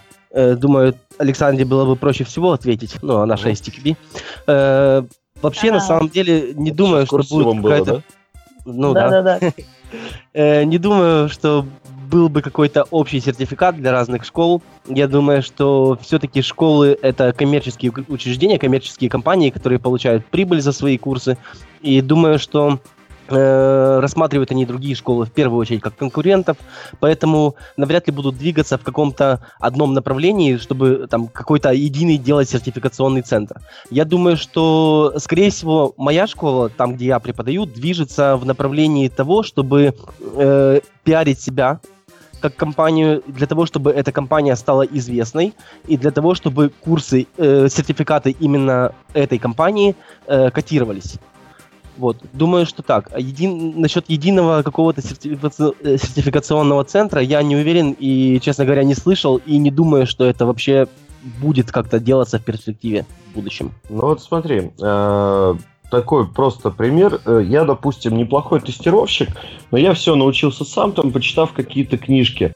А для того, чтобы меня приняли в компанию, мне нужны отметки о курсах. Есть такие компании, есть в РФ, я их встречал, и в Беларуси тоже. Так вот, я, получается, могу создать э, Филькину контору, э, там, грубо говоря, там, лучшие в мире курсы по тестированию от Андрея Мясникова, там, просто после нас вы будете знать все и станете 16-летним сеньором. Э, выдать самому себе или там чувакам, которые на это подпишутся сертификаты, все равно это никто не будет проверять.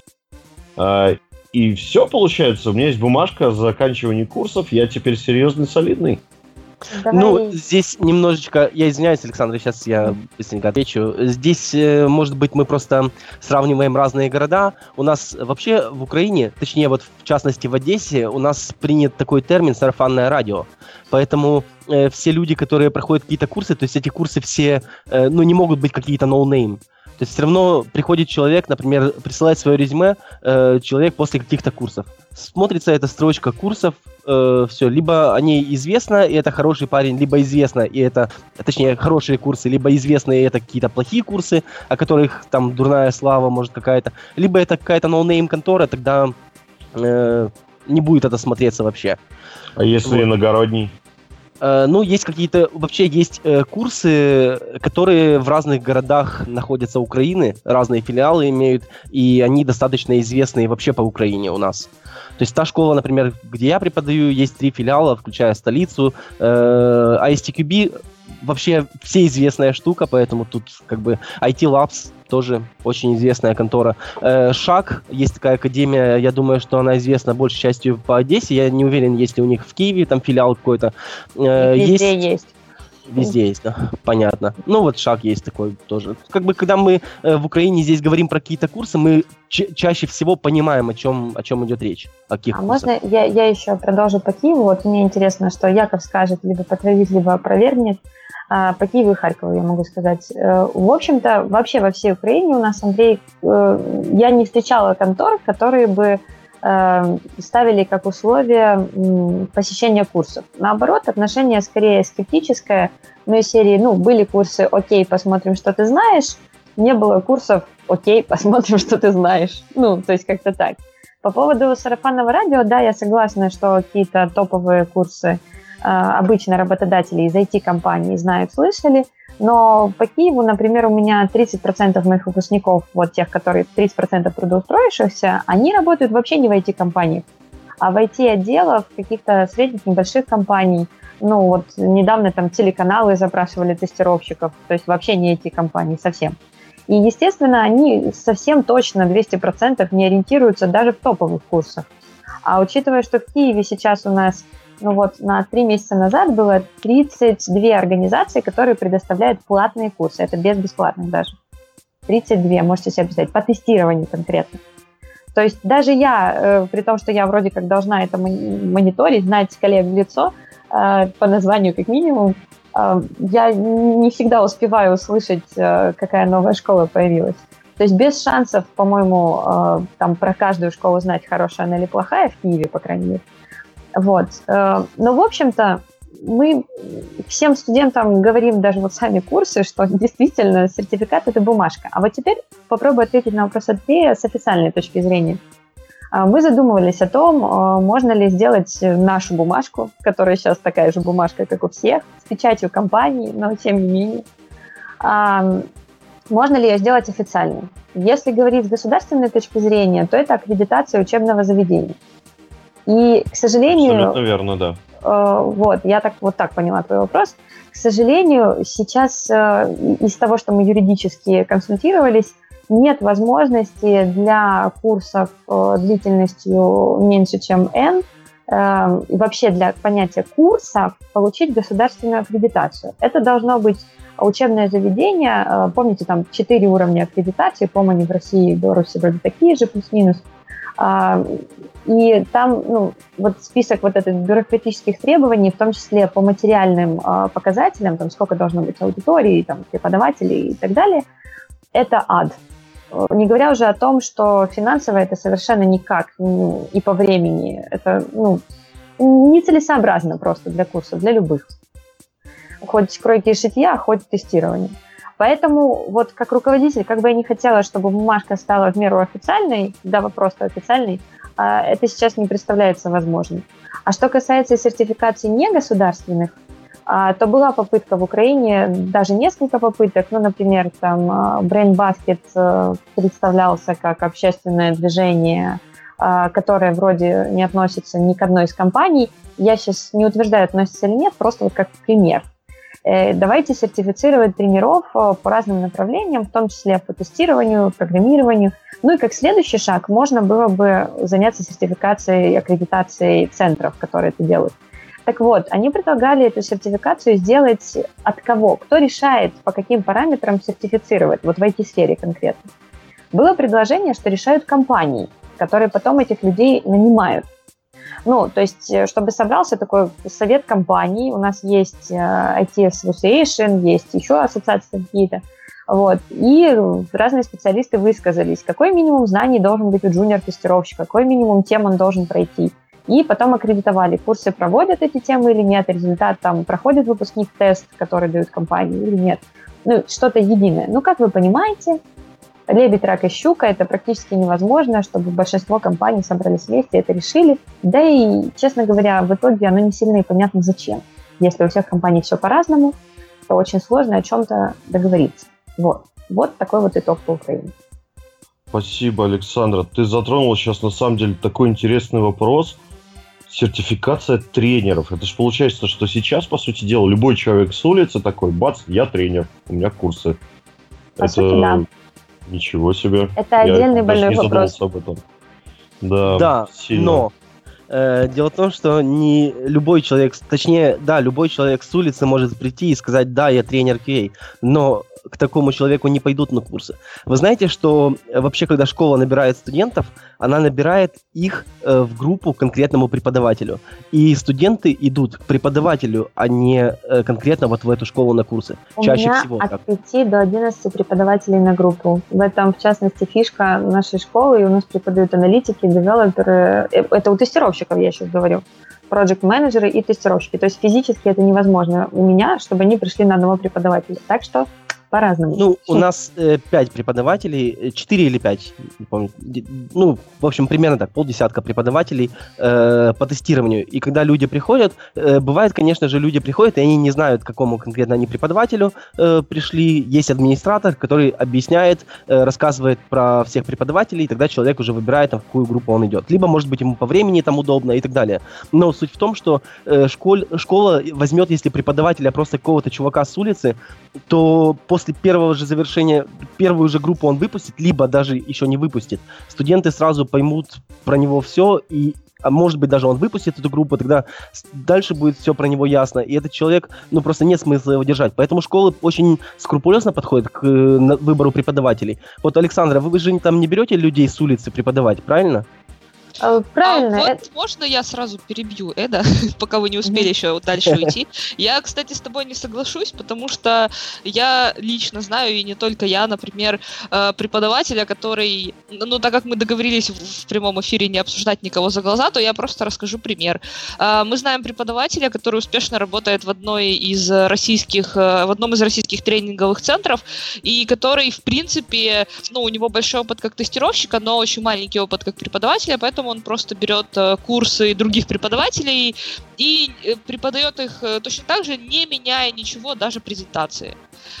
И совершенно успешно работает. Притом тренеры, у которых он брал презентации, а это несколько учебных центров других, обращались в тот учебный центр, где он работает, и, и ответа никакого не получили. И насколько я знаю, э, Татьяна, даже это было сказано, ну вот сейчас вы имеете в виду, э, ты имеешь в виду, по поводу плохого контекста или хорошего? То есть это плохо или я хорошо? В том, я в том смысле, что когда человек идет на курсы, э, он обычно в преподавателях не ориентируется. Я смотрю по себе. Когда я первый раз пошла на курсы, мне просто повезло, что я попала к хорошему преподавателю. Это было э, чистое смотри, везение.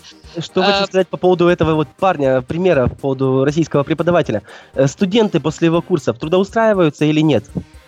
Конечно, если они трудоустраиваются, он же берет нормальные, презент... ну, нормальные курсы других ну преподавателей, ну, все, качественные. Так, если студенты трудоустраиваются, то ну, при чем здесь все остальное? Так а в правовых государствах тренер, да? это вопрос совсем другого плана. То есть, если бы это, допустим, произошло в Германии, то это был бы обыкновенный судебный ну, процесс. Авторские права это, это ущерба от недополученной прибыли из-за того, из-за использования моих материалов, например. Смотрите, да, конечно же, но мы здесь рассматриваем не правовой вопрос. Давайте рассматривать этот вопрос с точки зрения студентов. Приходит студент, какая ему разница, кто написал эту программу? Приходит студент, его научили по этой программе, он трудоустроился. Все, чего его должно парить что-то остальное?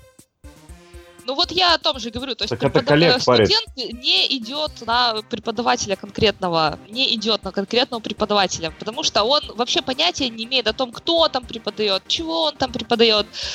Он идет, э, ну, не знаю, куда.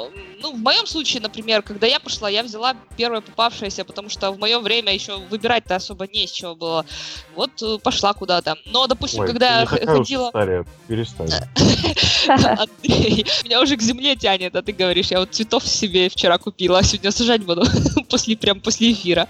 Уже к земле тянет, а ты мне не старая. Э, вот. Э, и когда я ходила, например, несколько назад на курсы для начинающих фотографов, я тоже абсолютно не разбиралась, кто, чего. Я пошла на курсы в первую попавшуюся школу, у которой была куча рекламы. Э, И уже потом на самих курсах я узнала, что э, какие-то там внутренние перипетии, что есть еще другие школы, что у них между собой какие-то конфликты по поводу процесса обучения. Это все я узнала уже в процессе. А изначально, когда я шла, и я думаю, что многие так идут обучаться, неважно куда, да, когда изначально ты идешь, ты вообще понятия не имеешь, что это за преподаватель. Ну вот если я, конечно, к Андрею Мясникову пойду учиться, это уже понятно. А так-то, ну откуда сейчас знаю? Э, какой- Татьян, э, да, но я же сказал, тоже упоминал, что если э, будут идти студенты не за преподавателя, а просто придут в школу, им дадут этого преподавателя, то хороший это преподаватель или нет, выяснится опять же после первого же курса. И тогда просто школа не будет такого преподавателя держать у себя. Не-не-не, извините. а, Да но, разные тем не менее, бывают. Деньги потрачены, время потрачено. Что значит потом уже? Ну, если человек пошел к какому-то тренеру, прошел курсы, да, возможно, через некоторое время он поймет, что преподаватель был, мягко говоря, не первой свежести, но, тем не менее, он будет э, некоторое время сидеть и недоумевать, там, от 6 до 8 месяцев и больше без работы, и думать, да как так-то, я же клевые курсы прошел. А, Э, да, смотрите, конечно же, такое возможно, но опять же, э, школа очень скрупулезно подходит всегда к выбору преподавателей. Я не знаю там, как, э, где происходит, но обычно это, во-первых, там сбор рекомендаций. Ну, у нас как бы вообще город небольшой. У нас сбор рекомендаций, там, э, что у человека за проекты есть, где он работал, какой опыт. Вообще там есть э, тестовые э, первые занятия, вообще у тебя присутствуют еще какие-то люди на занятиях, э, для того, чтобы понять твой уровень и вообще насколько ты можешь. Э, Поэтому я не думаю... Конечно же, э, риск может быть э, по поводу того, что взяли какого-то преподавателя, и он хреновый, откровенно. И там людей научил за 4 месяца ничему, и в итоге там люди сидят там по году без работы, и вообще на смарку пошли их деньги и их обучение. Да, такой риск возможен. Но, опять же, вот хочу повторить, что э, школы стараются такие риски вообще снизить максимум. Поэтому скрупулезно к этому подходят. Можно я Слушай. кратенько отвечу? Давай. Смотрите, разные есть школы. Тут, к сожалению, панацеей не могу быть так оптимистична, как это. Я с ним согласна, что школы, которые там блюдут свою репутацию, а, они, да, очень скрупулезно относятся к подбору тренеров. И мало того, в нескольких э, школах и у наших коллег у нас есть обучение для тренеров. И не факт, что после этого обучения ты еще станешь тренером. А, Может, сам передумаешь, когда поймешь, с чем связываешься. Вот. Но кроме этого знаю немало коллег, у которых э, принцип, концепция чисто бизнесовая, э, она совсем другая. То есть есть курсы разной ценовой категории, и когда у вас э, курсы ценовой категории там не то, что ниже среднего, а ниже, ниже, ниже среднего, по рынку, в общем-то, берем, да, то концепция состоит в том, чтобы продать этот курс максимальному количеству людей. Вот если вы думаете, что при максимальном э, стоимости концепция такая же, то чаще всего нет. Вот. Э, И здесь, честно говоря, люди соглашаются. Вот это удивительно, но это факт. Люди идут осознанно на риск того, что, может быть, это не очень курсы и не очень преподаватель, но я попробую там за там, 10 долларов, а не за 150. Я сейчас из головы цифры вообще из потолка. Вот. То есть каждый свой сегмент находит своего потребителя, как ни странно, и тренера, как правило, не всегда, но очень часто они там вообще проходящие одно-два занятия по лекции без практики, вообще неизвестно, чьи это лекции, и, ну, в общем, ничего.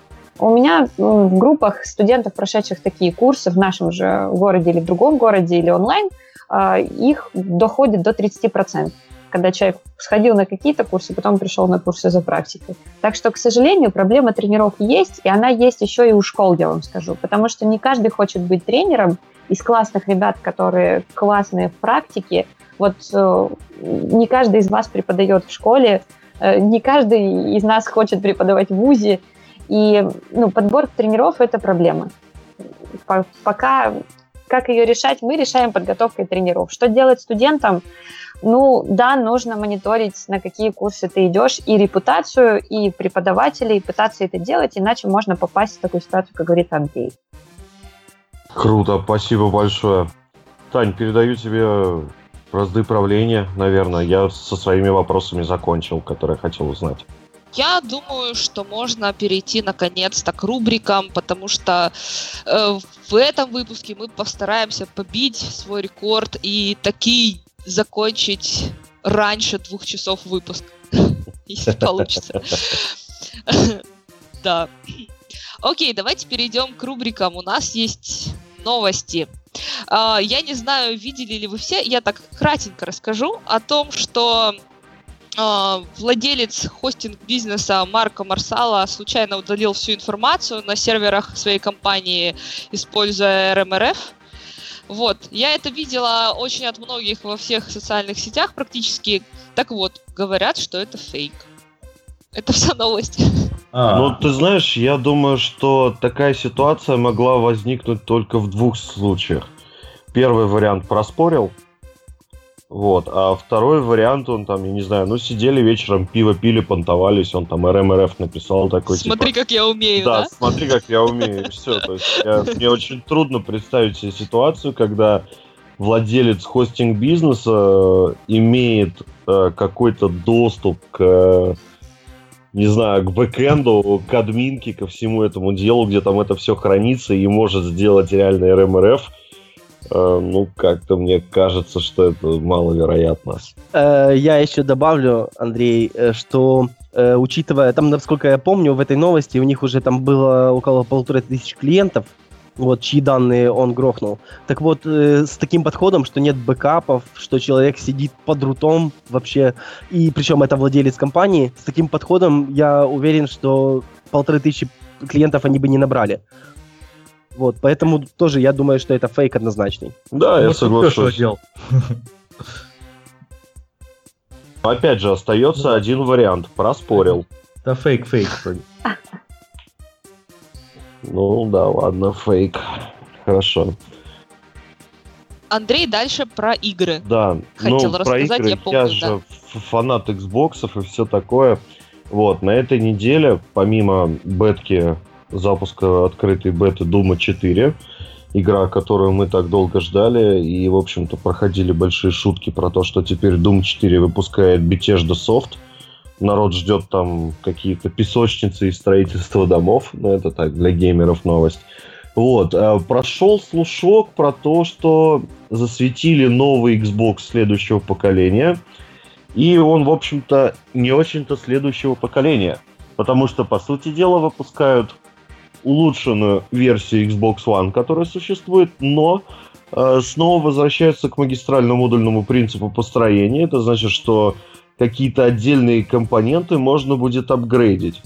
Теперь э, боль всех э, пользователей ПК, которые играют на ПК, э, достигнет и владельцев консолей. Ну, представьте, там надо заменить какой-нибудь Wi-Fi адаптер, надо заменить что-нибудь еще, ну, в общем-то, становится целесообразным играть исключительно на ПК, что меня как консоли-юзера очень печалит. С другой стороны, поскольку игры на Xbox теперь совместимы с играми в Windows 10, ну, я не знаю, мне кажется, это не самый выигрышный шаг со стороны Microsoft. Вот, в общем, такие вот игровые новости. Да. Э, окей, я так понимаю, э, моя следующая да, э, давай. Давайте поговорим вот о какой штуке. Э, почему мне эта вообще новость близка? Вы еще не знаете, какой э, новости я говорю. Мне эта новость близка, потому что я вообще, может быть, отношусь к исключительным ребятам, которые любят винду. Я люблю работать в винде, но в то же время я люблю админить Linux. Это очень круто, э, знаете, девочки клюют на это. Вот, и вот я хочу вам рассказать про сногсшибательную Потом поговорим новость. об этом отдельно. Хорошо. Э, сногсшибательная новость. Дело в том, что Ubuntu встроили в Windows 10. Это просто прекрасно. Э, теперь, э, какая версия, кстати, Ubuntu 14.04, как раз таки та, которую я люблю, встроили в Windows 10. Теперь достаточно э, впуск выполнить, написать команду bash, и у вас откроется консоль CMD с выполненным сразу, с выполненной shell bash. И у вас там доступно, во-первых, все окружение Ubuntu, вот, во-вторых, у вас доступны все программы стандартные Ubuntu, включая apt, то есть вы и, и все множество пакетов. То есть вы можете все устанавливать в этом окружении. Ваши диски вашего, э, ну, из-под винды CD, они монтируются в каталог MNT и с буквой диска дальше. То есть вы имеете доступ к э, файлам винды из-под окружения Ubuntu. Э, честно говоря, я еще это не опробовал. Вот, но я обязательно опробую после выходных на следующей неделе, потому что мне кажется, это просто грандиозная новость, и мы даже сами еще не представляем, к чему это все придет. К хорошему, я имею в виду. Вот, в принципе... Слушай, а старый CMD оставили, а то я люблю все вот эти вот да, CD, да, да, конечно. прочее. Да, да, старый Ой, CMD какая оставили. прелесть. То есть э, получается, что вот это BinBash, вот это приложение, оно запускается уже в CMD. Если мы запустим просто CMD, то мы запустим CMD. А если мы запускаем Bash, то это у нас запускается Bash в CMD. Слушай, мне, если честно, не совсем понятен этот ход, потому что, ну, это же, по сути дела, э, прямая конкуренция для того же самого PowerShell. Или, может быть, я что-то путаю? Э, э, в чем-то да, но только PowerShell, по-моему, тоже... Да, он не команды, скажем. Он немножко лучше, конечно, чем CMD, потому что CMD это вообще примитив. Он не немножко CMD лучше. Не изменялся. Ну, ладно, скажем прям так, Linux тоже не, за последние 15 лет не сильно изменился. Вот. Но CMD, вот как в MS-DOS его создали, то количество полезных команд там не увеличилось, а синтекс у Ребята, него... я хочу, э, извиняюсь, что перебиваю, Алексей. Дело в том, что вот хочу сказать пару слов про, про PowerShell. Э, я не так давно э, начал пользоваться вообще полноценно PowerShell без CMD, только PowerShell. И на самом деле, вот сейчас, если не ошибаюсь, пятая версия этого PowerShell, там наворотили очень много команд. Он работает как-то там с .NET, короче, напрямую. Я не сильно просто с .NET дружу вообще, но он очень-очень крутой и очень навороченный. Я думаю, что э, они будут развиваться параллельно с э, Башем. Ну, то есть Ubuntu Bash просто встроили в винду, но то, что умеет там PowerShell сейчас, я не буду рассказывать что, потому что я просто не знаю всего. Э, точнее, вообще мало чего знаю про PowerShell, но знаю, что он крут. Вот, он крут. В время довелось поработать с Игорем Любиным в одной компании, и он для меня, можно сказать, открыл PowerShell. Это было вот просто вау. А если интересно, на какой-то из Escape Days, по-моему, даже в Киеве, да, по-моему, в Киеве он делал доклад про PowerShell. Это, по-моему, называется типа швейцарский нож-тестировщик или что-то в этом духе. Ну, в общем-то, там те штуки, которые мне показывал, которые можно с помощью него творить, это вот просто эпично. Это очень круто. Вот. Как-то так. Здесь можно еще такое сравнение сделать, что PowerShell и вот этот э, убунтовский баш под винду это как новые языки. Допустим, э, если выходит совсем новый язык, то у него еще нет инфраструктуры. Пускай там PowerShell уже несколько лет, но инфраструктура не такая большая, как, э, как в того же Баша. А Bash это как, э, допустим, вышел новый язык, который компилируется в JVM, имеет полный interoperability. И получается, ты получаешь доступ к, ко всем уже существующим э, и надежным библиотекам. Вот. И раньше, получается, людям под виндой нужно было доставлять очень много разных утилит, там, особенно связанных с нетворкингами, не только. А теперь у них уже все есть. А они могут использовать все то, что уже есть для э, инфраструктуры Ubuntu. И это все очень так. прикольно. Вот. Единственное, что меня сильно интересует, это как это будет все взаимодействовать. Ну, такой банальный пример. Поставили с этого убунтовского боша под виндой Java, как, например, там IntelliJ IDEA будет э, работать с этой Java, поставлена из-под боша, а не обычным нормальным путем под виндой. Вот мне, мне кажется, мы сейчас стоим э, на пороге такого эпохального события, как э, слияние виндовых и линуксовых админов.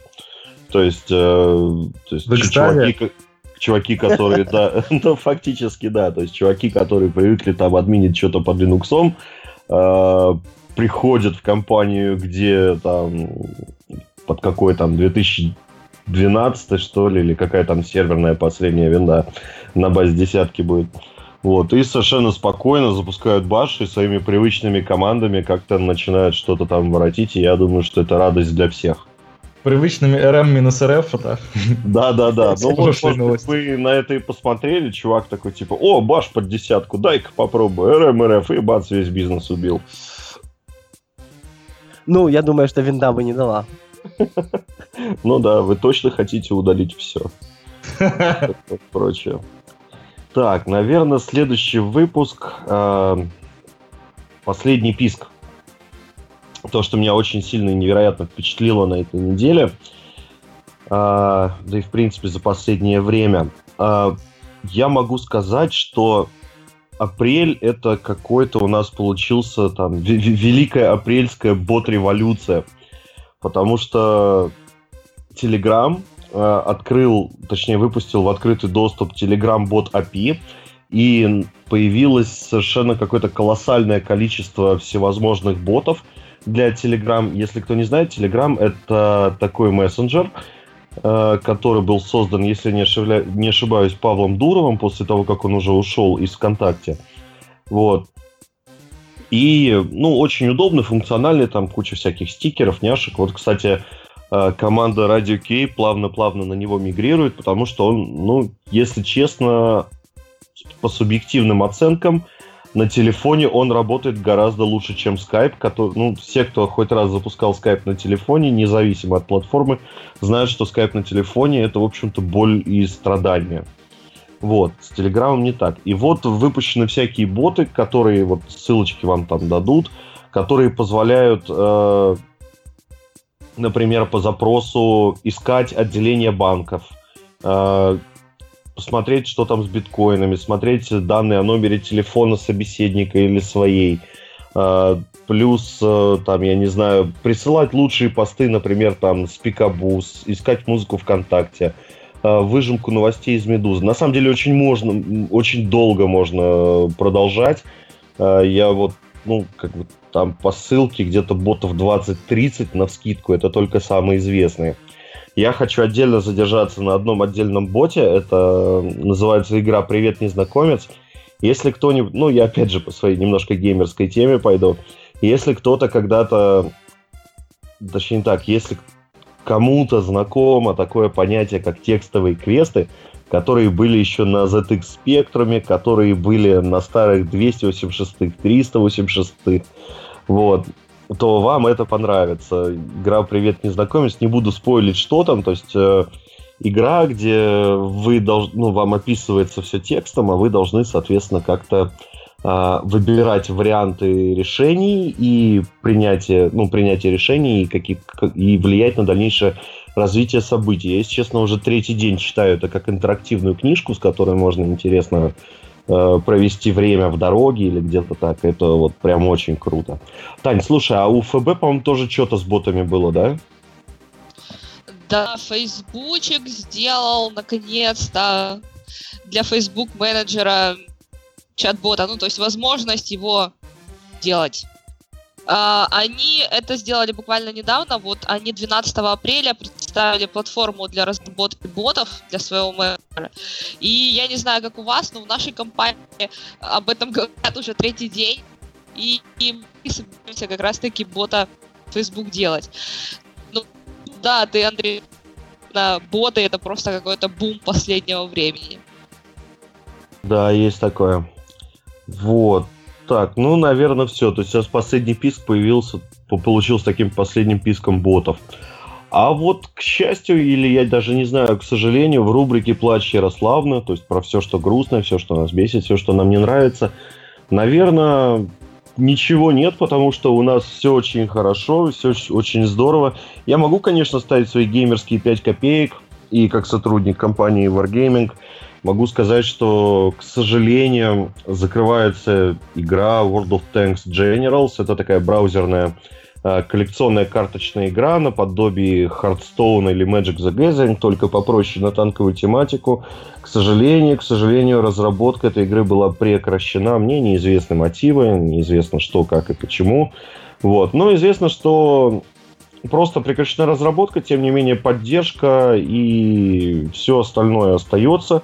То есть те, кто играл, могут продолжать играть, а вот э, каких-то новых фич, новых карт и функциональностей, к сожалению, люди уже не увидят. Вот, наверное, единственная грустная новость за недельку. Вот и все. Таня? Это все грустно, но на самом деле у нас весна, солнышко светит. э, Я понимаю, говорят, что все пофиг. говорят где-то снег, но у нас солнышко, весна и все дела. Поэтому на этой позитивной ноте мы с вами на сегодня попрощаемся. С нами сегодня были Александра. Да, всем спасибо. Приятно было познакомиться с коллегами, и я надеюсь, эта тема будет у нас иметь продолжение. С нами был Эд. Э, Всем спасибо огромное, было очень здорово. Надеюсь, что мы еще где-то пересечемся с вами в каких-то проектах, в каких-то вещах, в каких-то темах. Было очень интересно. Всем спасибо огромное.